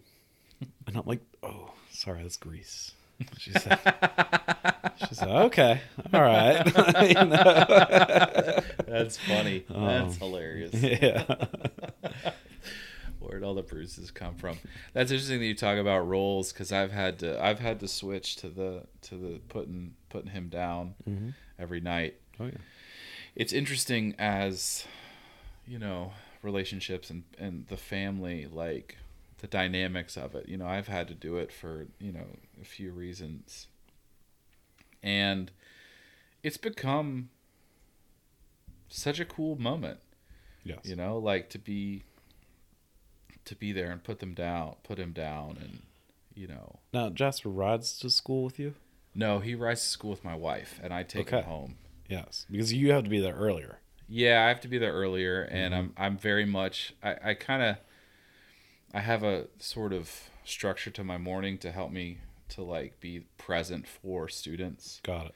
you know it's it's interesting being a teacher because i'm literally like i'm not parenting but i'm involved in 60 kids lives for a year Yeah. I would- and and i see them and i'm like reacting with them and like helping them and like growing with them and all of this and so like i have to have the ability to like do that to this day, I remember every single one of my elementary school teachers' names. see i only remember i don't remember any i remember two teachers names What? that's how I that's, remember every single one of them.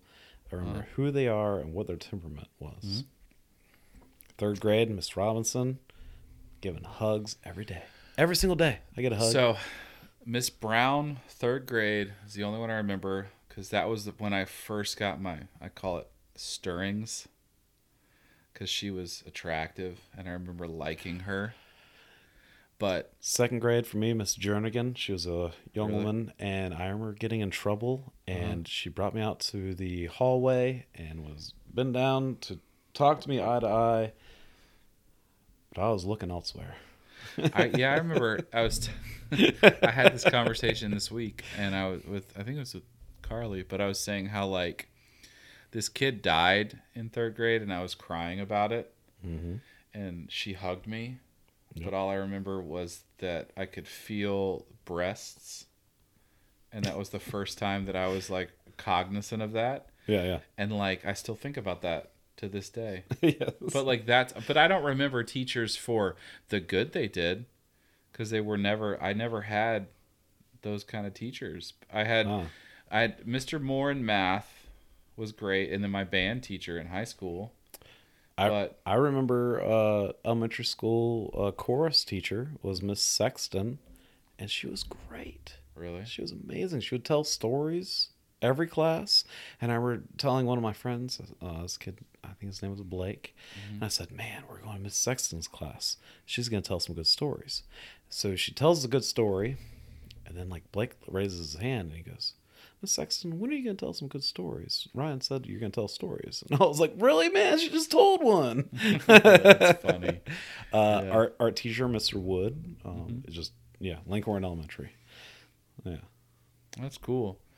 Yeah, I wish I did, but maybe that's why I'm a teacher.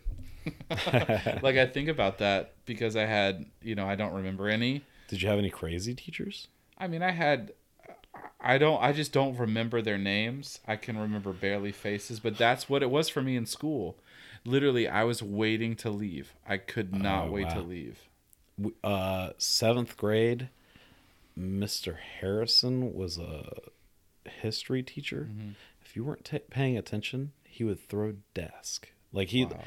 I remember, I, was, I think I was falling asleep. He there was a desk that was empty in front of me.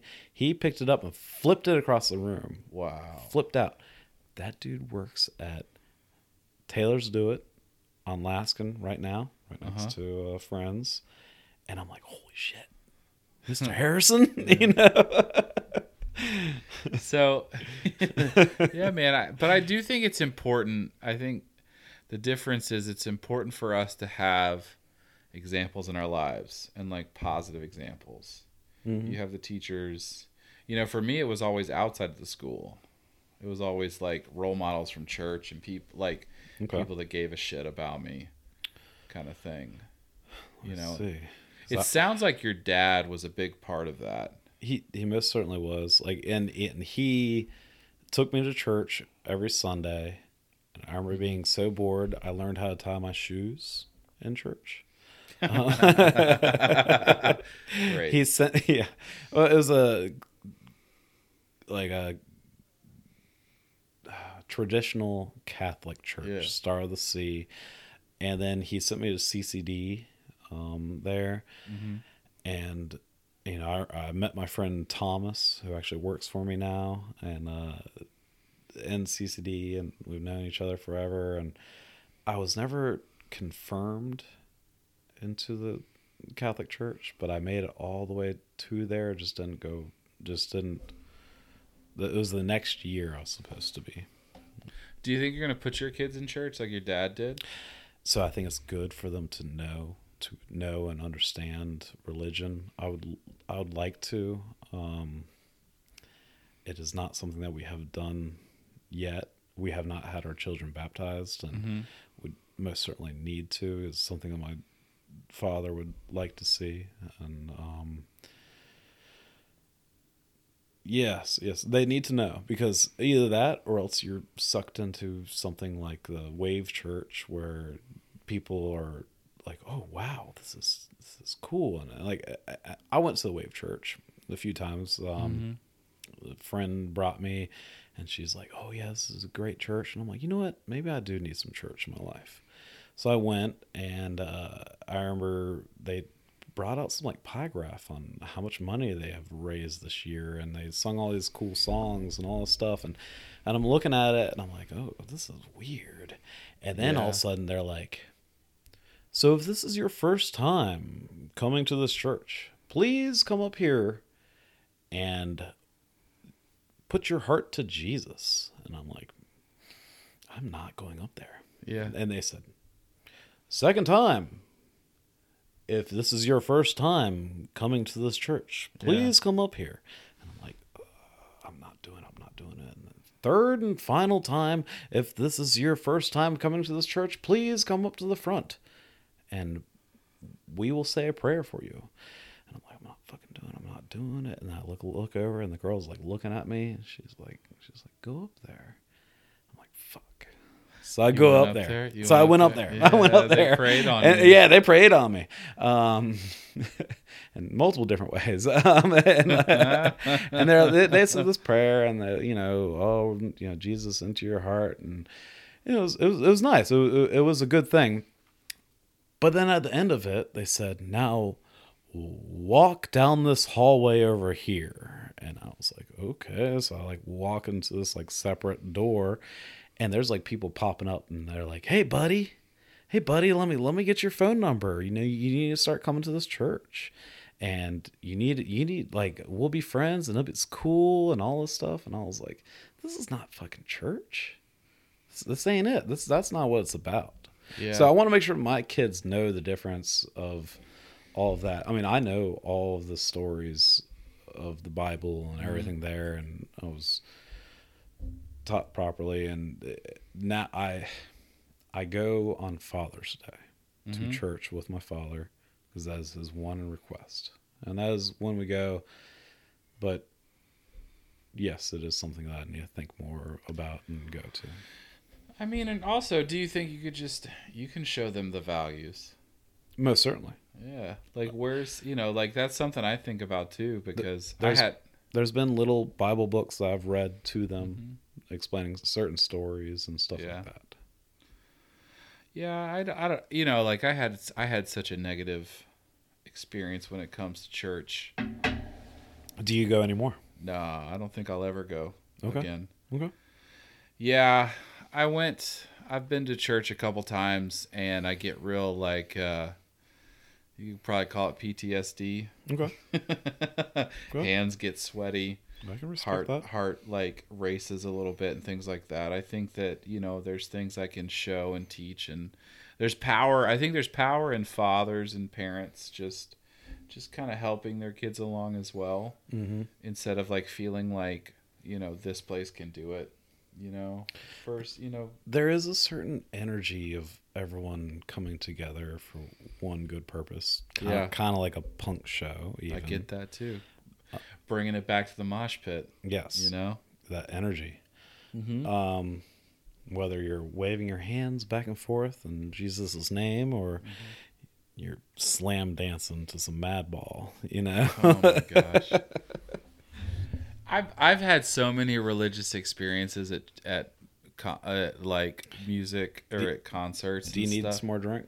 Yeah, I could. I'll, I'll Oh, take a little bit. Hold on, hold on. I got I'm switching it up. I'm getting back to this uh, Redbreast. Yeah, but I've had so many like, you know, because because I do see what you're saying with like, I want them to know, to know and understand the difference. yeah, I get that. Yeah, but I think there's there's power in like, you know, us showing them that as well. You know. So. So let's talk. So you have, let's see, were your uh, You know, here's birth birth stories. We could talk. You were telling me that the birth stories were intense. Oh, yeah. Were they were they natural? Like, were they home births or were they hospital births? Hospital each Okay. Yeah. Um, but they were each one vaginal. Uh-huh. Um, yes. Uh, I've heard the C section is pretty intense, and like the healing is, is Uh-huh. wild. Um, but anyway, so actually, the first one, um, Clark. Uh, Uh-huh. it was Abby's plan to have it naturally, and uh, and yeah, it just it was. She was in a lot of pain. Mhm. Her head was spinning, and she's like, "Rub my back, rub my back. We're going to the shower. Rub my back," because she got the uh, what's the hormone that makes them go to labor? Um, Preg, prednisone. no, no I'm I saying think that's antidepressant. Uh, I know what you're talking about. yes, yes. Um, anyway, d- My wife would know. and She's probably gonna if she ever hears this and she says that I can't know it, that she's gonna get mad at I me. mean, but- she is a doctor. Um, so anyway, uh, well, you might have said the right word. I don't know. Um, she was on that, and she's going to labor, and then like we we actually had a doula. Mhm. Um, doulas are great. I recommend them. Yeah. Um, because we were we were going through all of this, and um, you know, she's trying to do it naturally, and her head is spinning. And I'm running, her, rubbing her back, and like I'm like, man, I'm tired, you know. And uh, this went on for six six hours or something. And finally, we call, call the doula, and she's like, "Get the epidural." Mhm. So the epidural comes in, and I, did Carly get that? No, we had Jasper in, in our bedroom. What? Yeah, That's we had, cool. We had full home birth. That's cool. Yeah. Um, so the epidural, that needle is like six inches long. Yeah, it's it's a big it's a big ass needle. Yes. Mhm. And and th- like the the nurse, the doctor, like they were like, "Do you get queasy with needles?" I was like, "No, no, I'm fine." And I saw that thing, and I was like, "Whoa!" And then like like I'm like in front of Abby, I'm supporting her, and I just see the doctor like like her hand just keeps on going, pushing Yeah. it in, and I'm like I'm like, "Whoa!" And I got queasy. I was like, "Ooh, my gosh!" And she gives it to Abby, and she's like, "I feel much better now." And the doula, the doula comes in. Doula walks in the door like shortly after this. Oh no, no, doula walks in. Doula was already there, so she's like handling it, and she's like, "Abby, go to sleep. Ryan, go to sleep." I'm like, "Cool." So we both go to sleep like six hours. Wake up, and they they check Abby. They're like, "Okay, you're getting dilated. You're okay." And then like Doula looks at me and she's like, "You all right?" I'm like, "Yeah, I'm fine." She's like, "Go get some food." Cool. So I go down to the um, cafeteria. I get some food. Come back up, and we are at um, Norfolk General. Mhm. Um, it's the uh, the high risk Yeah. uh, one. Mhm. So, so then they they ask Abby. They say, "Is it okay if students come in here?" And um, she's like, "Sure, What? yeah, sure." She she signs it, and you know, signs the waiver, all that stuff, and and then it's like they're like, "Okay, getting ready to have the baby." Like I'm like, "Okay," so all these nurses and doctors come in. There's like the head shift doctor, like standing in the background. Then there's like a like a new newer doctor who um, is delivering the baby, and and he's down there. And then there's like probably four or six nurses. There's like ten people in the room. You had a fucking audience. No, there's there's birth. there's like a lot of people, and I'm like, and I'm like, and I'm like, is this normal? You know, this, Yeah, this is our, our first childbirth. You know, and we went to a birthing class, which I suggest. yeah, birthing class was great. We did one too. Yes, Mhm. yes, which I suggest. And the doula was great, and she like put the ball between her legs and like helped her like and all of that, and um, and then they're like, all right, we're ready to deliver. So there's like ten people in the room, and then they're like, Dad, hold a leg. So I held a leg. I'm like, okay, and uh, you know, she's pushing, pushing, pushing, and it was like his head starts to crown a little bit, and then it's like, and it's like, all right, now push real hard, and then it's it's like, bam, baby Clark shoots out. This new doctor catches Clark, and then the doctor over his shoulders uh, uh, says, "Give it to her, give it to her, give it to her," and he like throws the baby like to her shoulder, to her chest, and like Abby like catches Clark, and she like looks at me and is like, "Ah!" and I look at her, I'm like, "Ah!" and like.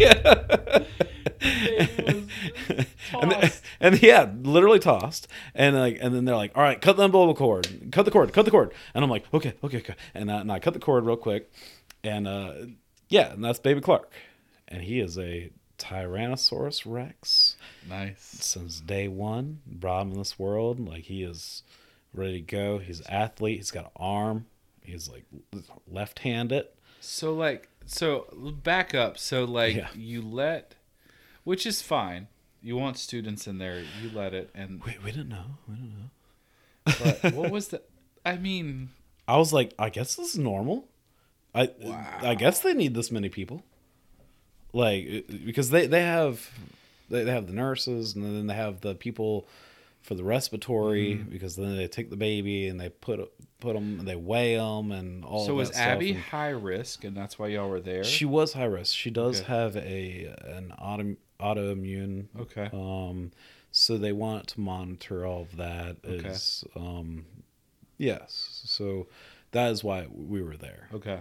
Um, yes, so that was a little different. So Clark comes home healthy, happy. Uh-huh. He's all good. Uh, I want to say he was eight pounds, eight, eight pounds, something. Okay. Like just a standard, you know, good weight, full term.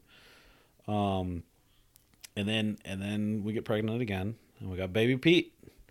Are you back at Norfolk General? Yeah. So this time we like make sure we're like we don't need to be high risk. Like we had a good delivery, and we're at uh Sentara Princess Anne, Mhm. which they call the spa. Yeah, the Um, spa. The spa. There was a lot of people in our birthing class at the spa. The spa, yeah. Yeah. Which is nice. It's way is nicer nice, than yeah. Norfolk General. Um, yes, nicer. I know what you're talking yes, about. Yeah. yes. Yeah. So then we're it's baby Pete and there's a nurse in there and like, you know, like and she's Abby's already like, I'm getting an epidural. And I'm like, cool. like so Yeah. she get like we get in there, we check in, we got our pillows and our bags and all of that stuff. And actually I I, I forgot I left this out. Um during Clark, we were in there for so long Yeah. that I was like, I'm gonna go get some food, and she was like, cool. So when I got some food, and I bought a, a Nintendo Switch. What? like instead of getting food, you got No, I got food and a Nintendo Switch. I got I got Zelda. It was your baby moon gift. Yeah, That's what she calls it. That's what she calls it. man, I was playing Zelda. Man, I was, I was chilling. Um, You're just hanging out while she was in labor. yeah, yeah. It's like she's like sleeping, and I'm playing Zelda, and Yeah, it's dope. That was all right. So then, Yeah. so then, baby Pete, I'm like, oh, I'm bringing my Zelda. And, like, you know, I bought, bought another game, and and we're sitting in the hospital. And we checked in. We brought our pillows, and we're ready. And uh, she gets the epidural, and she rests, and all of that stuff. And then, like, the nurse comes in, and Abby's niece is with us. She's, I want to say, 17, and she's Uh-huh. like, she's like, I want to become a doctor and we're like that's that's awesome. We completely support that. And so come to our birth. well no like she happened to visit she happened to visit and uh and then they were like oh you are fully dilated. Like like we're about we're about ready. And she pushes a little bit and, and like as the first contra- contraction she Uh-huh. pushes a little bit and the nurse is like stop stop stop stop stop stop. And we're like "W- w- what? What's wrong and she's like i need to get the doctor. Because he's like Shit. because he's about to fucking crown. And then and then like like they're like they like break down the table because like there's like the, the table breaks down and like there's like stirrups all that stuff. And like and they break it down and we're like kate the niece we're like you want to stay in the room for the delivery? She was like sure. And she sits down on the couch and i'm standing next to abby doctor comes in next con- contraction she's like and push and push and push. And there's no one else in the room. There's the nurse and the doctor. And pete comes out ever so slow. And she she just supports him. And she says and here's your baby. Uh huh. And hands and like ever so gently hands peter to abby. It's the total opposite. of- completely completely different. Like Well, tears come out of my eyes. I'm like what? You know instead said it like a football throw. yeah exactly. Like i'm like i'm like what? What? And like and, and i'm sure my niece like uh, Yeah. um kate is just like yeah yeah that's just how it happens you know Like, like, oh, it's great. That's that's how it's, it is. so beautiful Oh, if you only knew. yes and here's pete and pete is just sweet and gentle Really? and just Yeah. amazing. You know, he's great. Sweet Pete. Um, so then we get pregnant again, and we go back to spa, and it's it's Lena, and uh, I want to say Pete was right around seven pounds. He was a little bit smaller than Clark. Um, so then we go, and and by the way, so Clark, we remodeled a house, brought him home. Then we sold that house, we moved, and then as soon as we moved into that place, we found out we were pregnant, brought Pete home. Mm-hmm. And then we get pregnant again, and then uh, so Lena's on her way, and we go back to the spa, and uh, having Lena, it was yeah, it was uh, another challenging one, where all right, push, push, push. Lena Lena comes out, her head is is out, Mm-hmm. but her shoulder is stuck Yeah.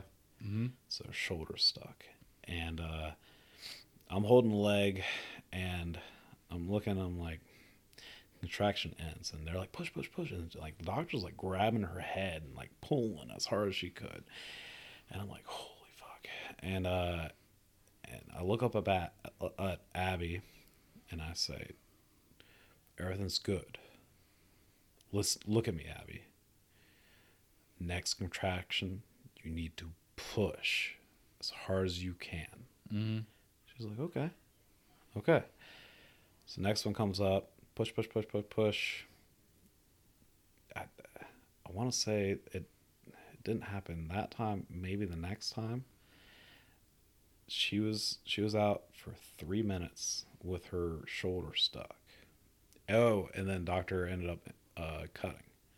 I forget they- call Mhm. it something. Um, yeah, she broke out scissors and cut. Got her out. The next contraction, she was like blue at this point, and I'm like, and I like go over to the table. They're working on her, working on her, working on her, and she's she's not responsive, and she's like blue, and I, like I'm like leaning against the wall, like getting ready to faint, you know. And finally, she cries Mm-hmm. and they get her going and uh and i'm like and the whole time like abby's like what's going on? What's going on? I'm like we're good. We're good. We're good. And then like she cries and they're working on her to get her stable and all of that stuff. And abby's like what does she look like? What does she look like? Uh, i look at the baby and i said she looks like pete.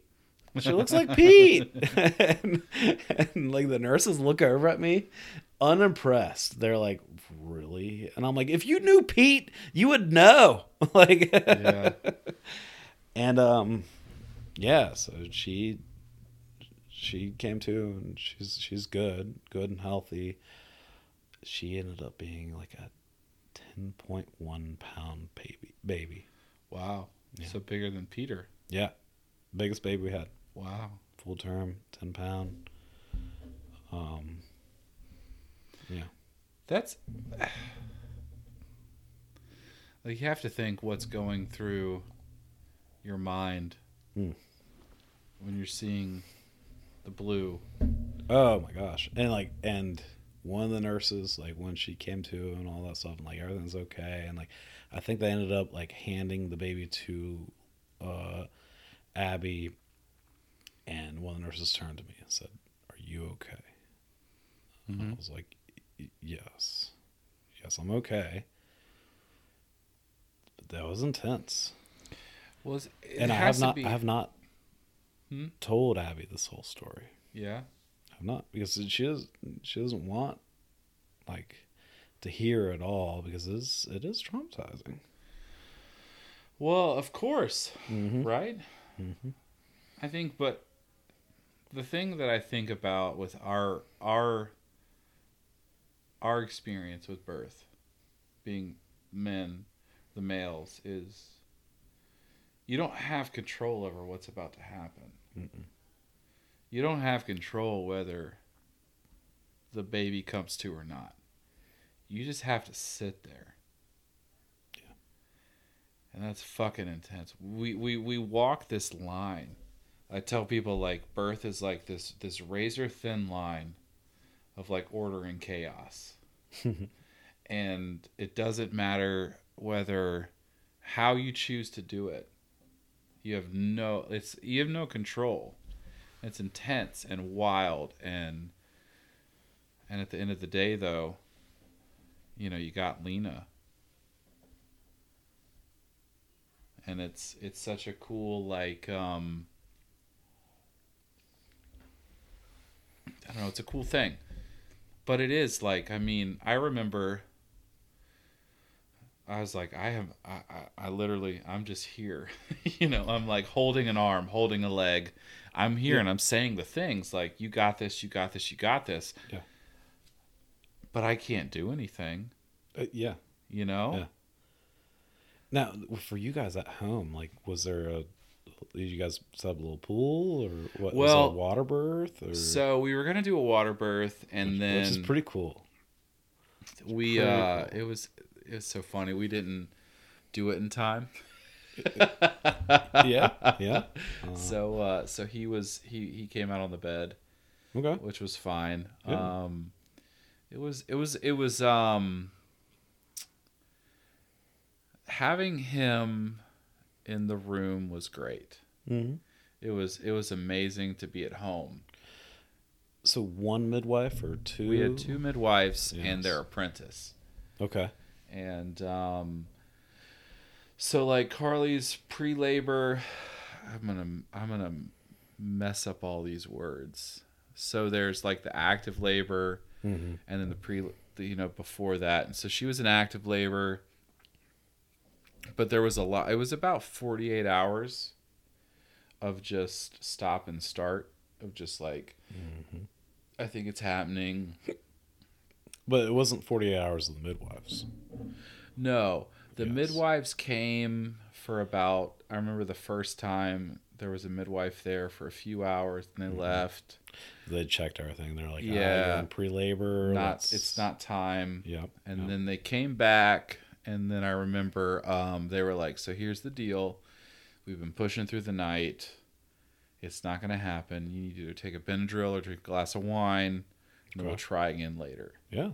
and so she uh, i remember i remember i uh, i went out and i got her some benadryl and uh, she slept. I remember i got a couple of chick-fil-a biscuits and that was good. And um, she slept and then then it started that evening and he came out about nine o'clock so it was about oh she's she'll probably tell you a different number but um probably like th- it was only really Uh, I want to say an hour and a half of really pushing, Mm-hmm. but Which it was is an e- intense. yeah, it was just intense. But Yes. the afternoon was a lot of like you know the water breaking kind of thing, which it, it didn't break fully.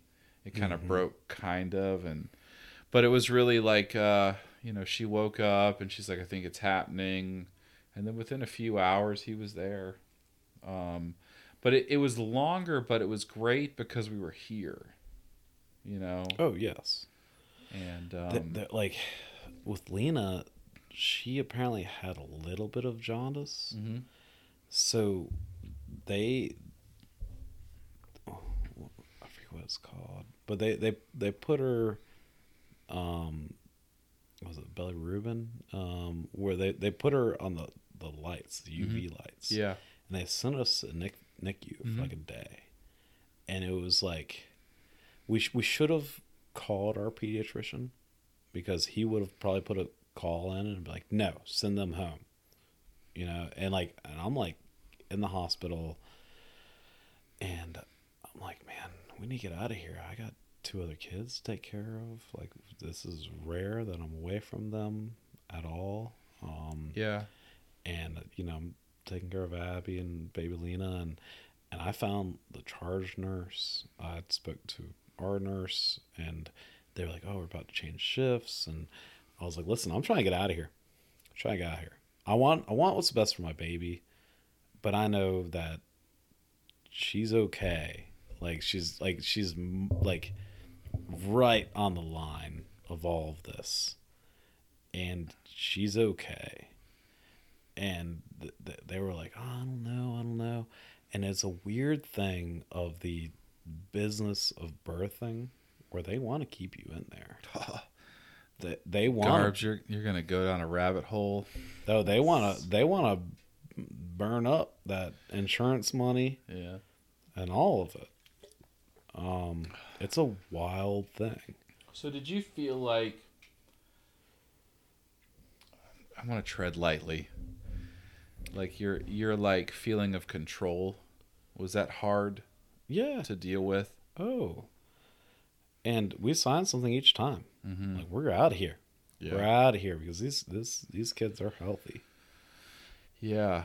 and and one of the main things is having a good pediatrician that you should call 1st Mhm. I, I feel um, call them first and have them call the hospital and then they can help you with that Because- Yeah, you know, my wife's a big about informed responsibility, informed consent, informed understand, you know, yes like decisions. yes And there's a lot of things. I mean, it's hard to hear that because you you want to take your baby home.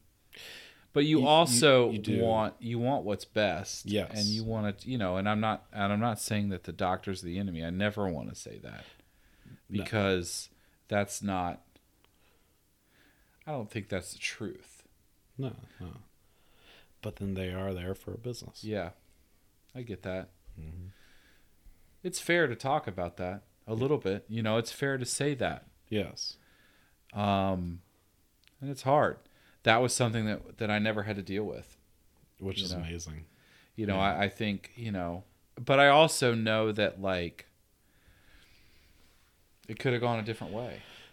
Yes, and and I'm sure that Carly had like leading up to this, like everything was healthy and good and on point. Oh my god, she took. I've never seen someone take so many supplements and never Yes. do the things. I mean, she was militant yes. about how this is gonna. I, I, I believe it, and then and then I mean, of course, she is a doctor as well, Mm-hmm. so there's all of that, and then just that home because we we talked about doing the midwifery Mm-hmm. center um in Norfolk. yeah, And that's that's where we originally started. It's uh, DePaul. yeah, the DePaul. Mhm. and and that was Clark. Uh, Mm-hmm. So we started there, and then it was like they were like, "Whoa, you got autoimmune and like everything," and then like we try to transfer elsewhere, and that's why we got put to the high risk center because no one else wanted to touch it, and Abby was six months pregnant, Mhm. so they were like, "Nope." So we're like, "Okay, let's do this." We went there, Navy mess, and there was like a nurse practitioner we would see often, and she was awesome. and uh, I want to say Abby keeps in touch with her, and uh, yes, yes, that's uh, that was an alright experience. Um, learned a, a lot.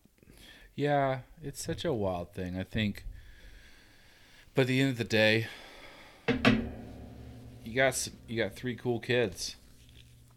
Oh yeah, You know. Oh, I wouldn't. Right? I, I wouldn't trade it. And so I wanted them to be spaced out more, and now Mm-hmm. it's like 17, 17, 17, and they're all so tight, and it's cool. Yeah. That's cool. So I wouldn't trade that. What's would been the trade What's been the funniest thing? When they're talking, Really? the things they say, the things they say, and just Yeah. like yes, Like um, talking with each other.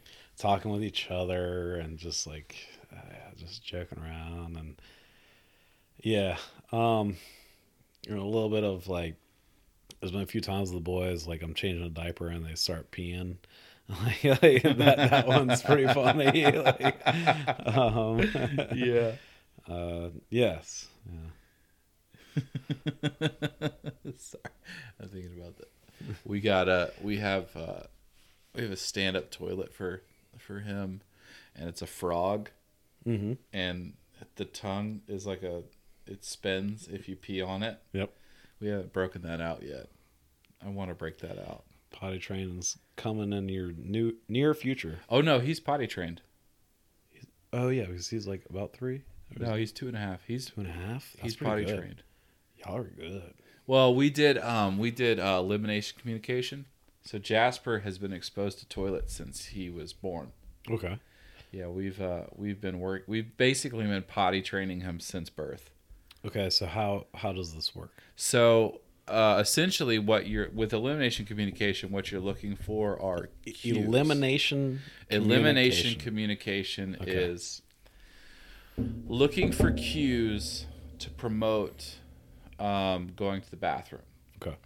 So, for instance, like I would look for a cue, like such. A lot of the cues that people say are like being withdrawn, like the kid goes to a corner. Oh, That's a tell that he's about to go to the bathroom. Oh yeah. Clark will look at me. Well, he used to. He'd be like nothing. He literally. Yeah. No, nothing. Nothing. I'm like I know what you're doing. yeah. So like we had uh when we first had a little bucket that Mm-hmm. we would put him on. I have pictures where I'm holding him at like two weeks and he's peeing in this bucket. Mm-hmm. Wow. at two and- weeks. Yeah, two weeks. And then um we got a top hat that he would it, it it's not top. It looks like a top hat, but Mm-hmm. that was his potty and he would sit on.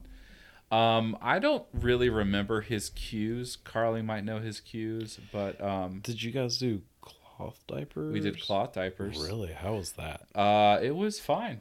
Okay. I mean, it was more laundry. Oh, and you would wash it yourself. Yeah, Okay. Yeah. um, I've heard of services where you put them in a pail and send yeah, them off. we and- uh, we washed it. I mean, we were probably doing laundry every day, but it was never anything. in our house, it's three Yeah. loads a day. yeah, so yeah, we did cloth diapers, and it was rarely. Um, I mean, we're in a home of six right now, yeah, you've got a lot. including the au pair.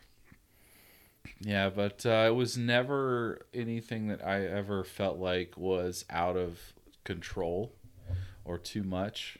Um, it just was a thing. You just did more. We just did one more load than normal. Um, and he did regular diapers at night. Looks like your glass is getting a little low. Uh uh you need to finish that. All right, I'll finish it. What were we on? Were we on Russell's or We're on the Redbreast.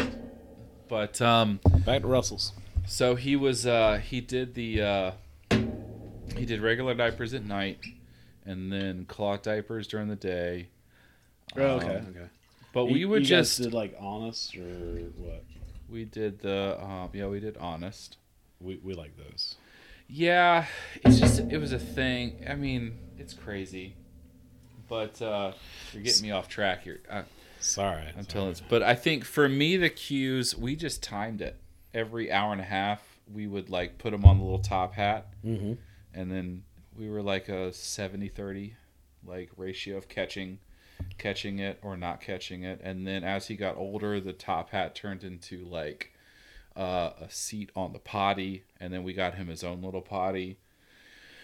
And uh, that was until like a year and a half, and then a year and a half we like really tried to potty train him, because really when it comes to it in in Europe and Asia, they're potty trained like earlier than 3 Mhm. but in America it's it's later than three. Yep. So we were like, we just kind of looked into, we researched that, and we were like, okay, we'll try it. So like we did the whole like three day no pants with him.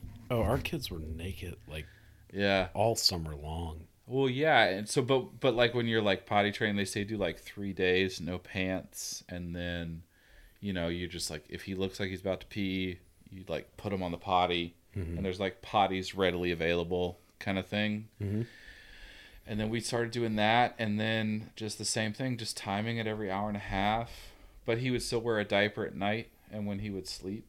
But then uh, the last probably two three months, he's been diaperless, and we've we've just been. You know, he's had a few accidents here and there, but it's been pretty. He's pretty much potty trained. Hold on. At nighttime, he, does he wear a diaper at night? No, he doesn't wear a diaper at night. What? Yeah, and he's had maybe ten in the last couple months, Yeah, but it's like this. Yeah, no. and he hasn't pooped. He hasn't pooped at night. yeah, so Clark is four and a half. Mhm. He wears a pull up at nighttime. That's the only time he wears something.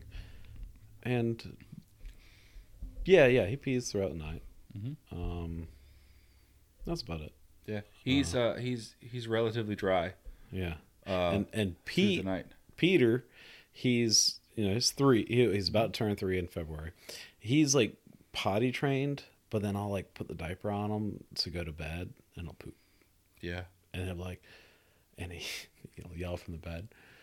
"Ah!" I'm like, and I come up there, and I'm like, "What's up, man?" And he's like, "I want more bottle," and I'm like, "Did you poop?"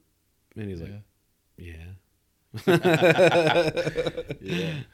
yeah. The only time he's worn a diaper in the last couple months was because he got the flu and he got the vid, Yeah, oh yeah. and uh, no. she was he was asleep on the couch, and she just wanted to put it in there in case he pooped his pants because he got Just- diarrhea, but he never got it.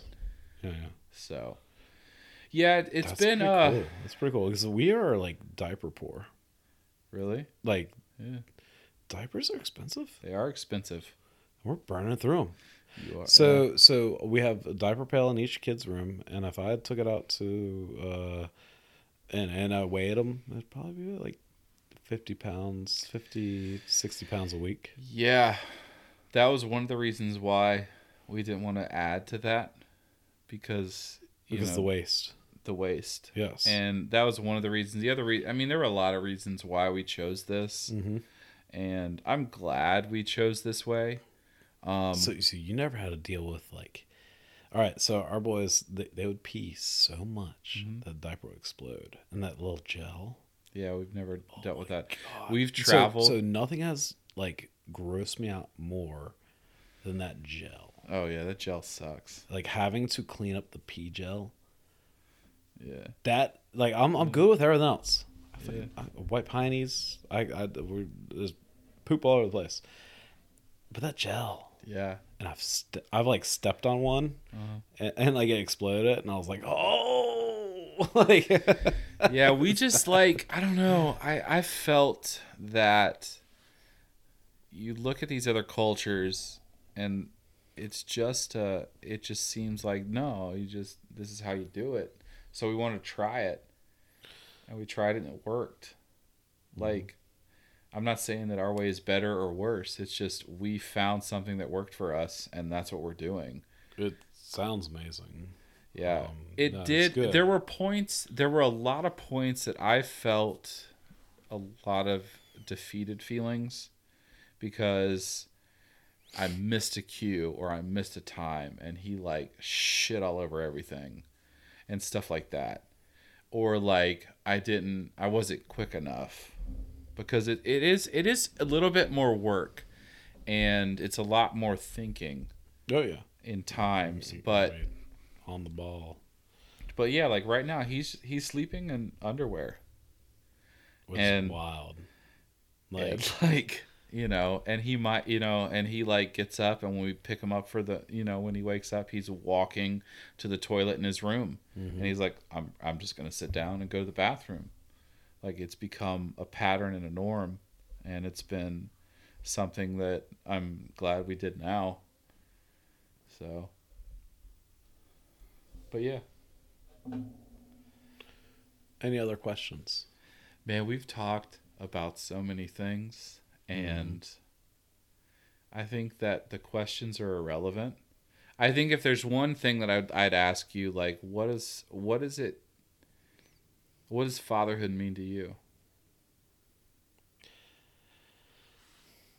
It to me it, it's it's definitely like a legacy and a Mhm. name and bringing on my blo- bloodline Mm-hmm. um carrying it on and most yes most certainly. That's it's something that like when i meet other people that are like i never have kids or i don't want to have kids. I'm like well, i'm sorry for you. Um it, uh, it you know i don't mean to hate on people that are unfertile because that's I'm, I'm sorry but if you never wanted to have kids and like not bring it on then you should you should because like having kids is the most amazing experience. And like my like seeing my father look at his grandkids and like th- like today i have a nephew who turned 16 and my father has been at every soccer game basketball game. Now he's in high school um, lacrosse and he's there at every single one of them. And i hope that someday when i have grand grandkids i'm going to be there Mm-hmm. for all of that and that's an amazing thing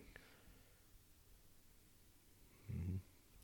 and then as in myself mentoring and bringing them forward i want to set them up for success Yeah. and let them choose their path and do what they want, but I will never hand them everything.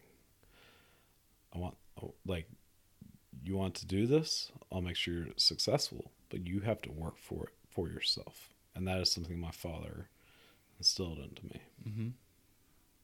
Cool. I like that. Yeah. You know, we've been talking for over two hours. Yeah. Yeah. Are most podcasts shorter?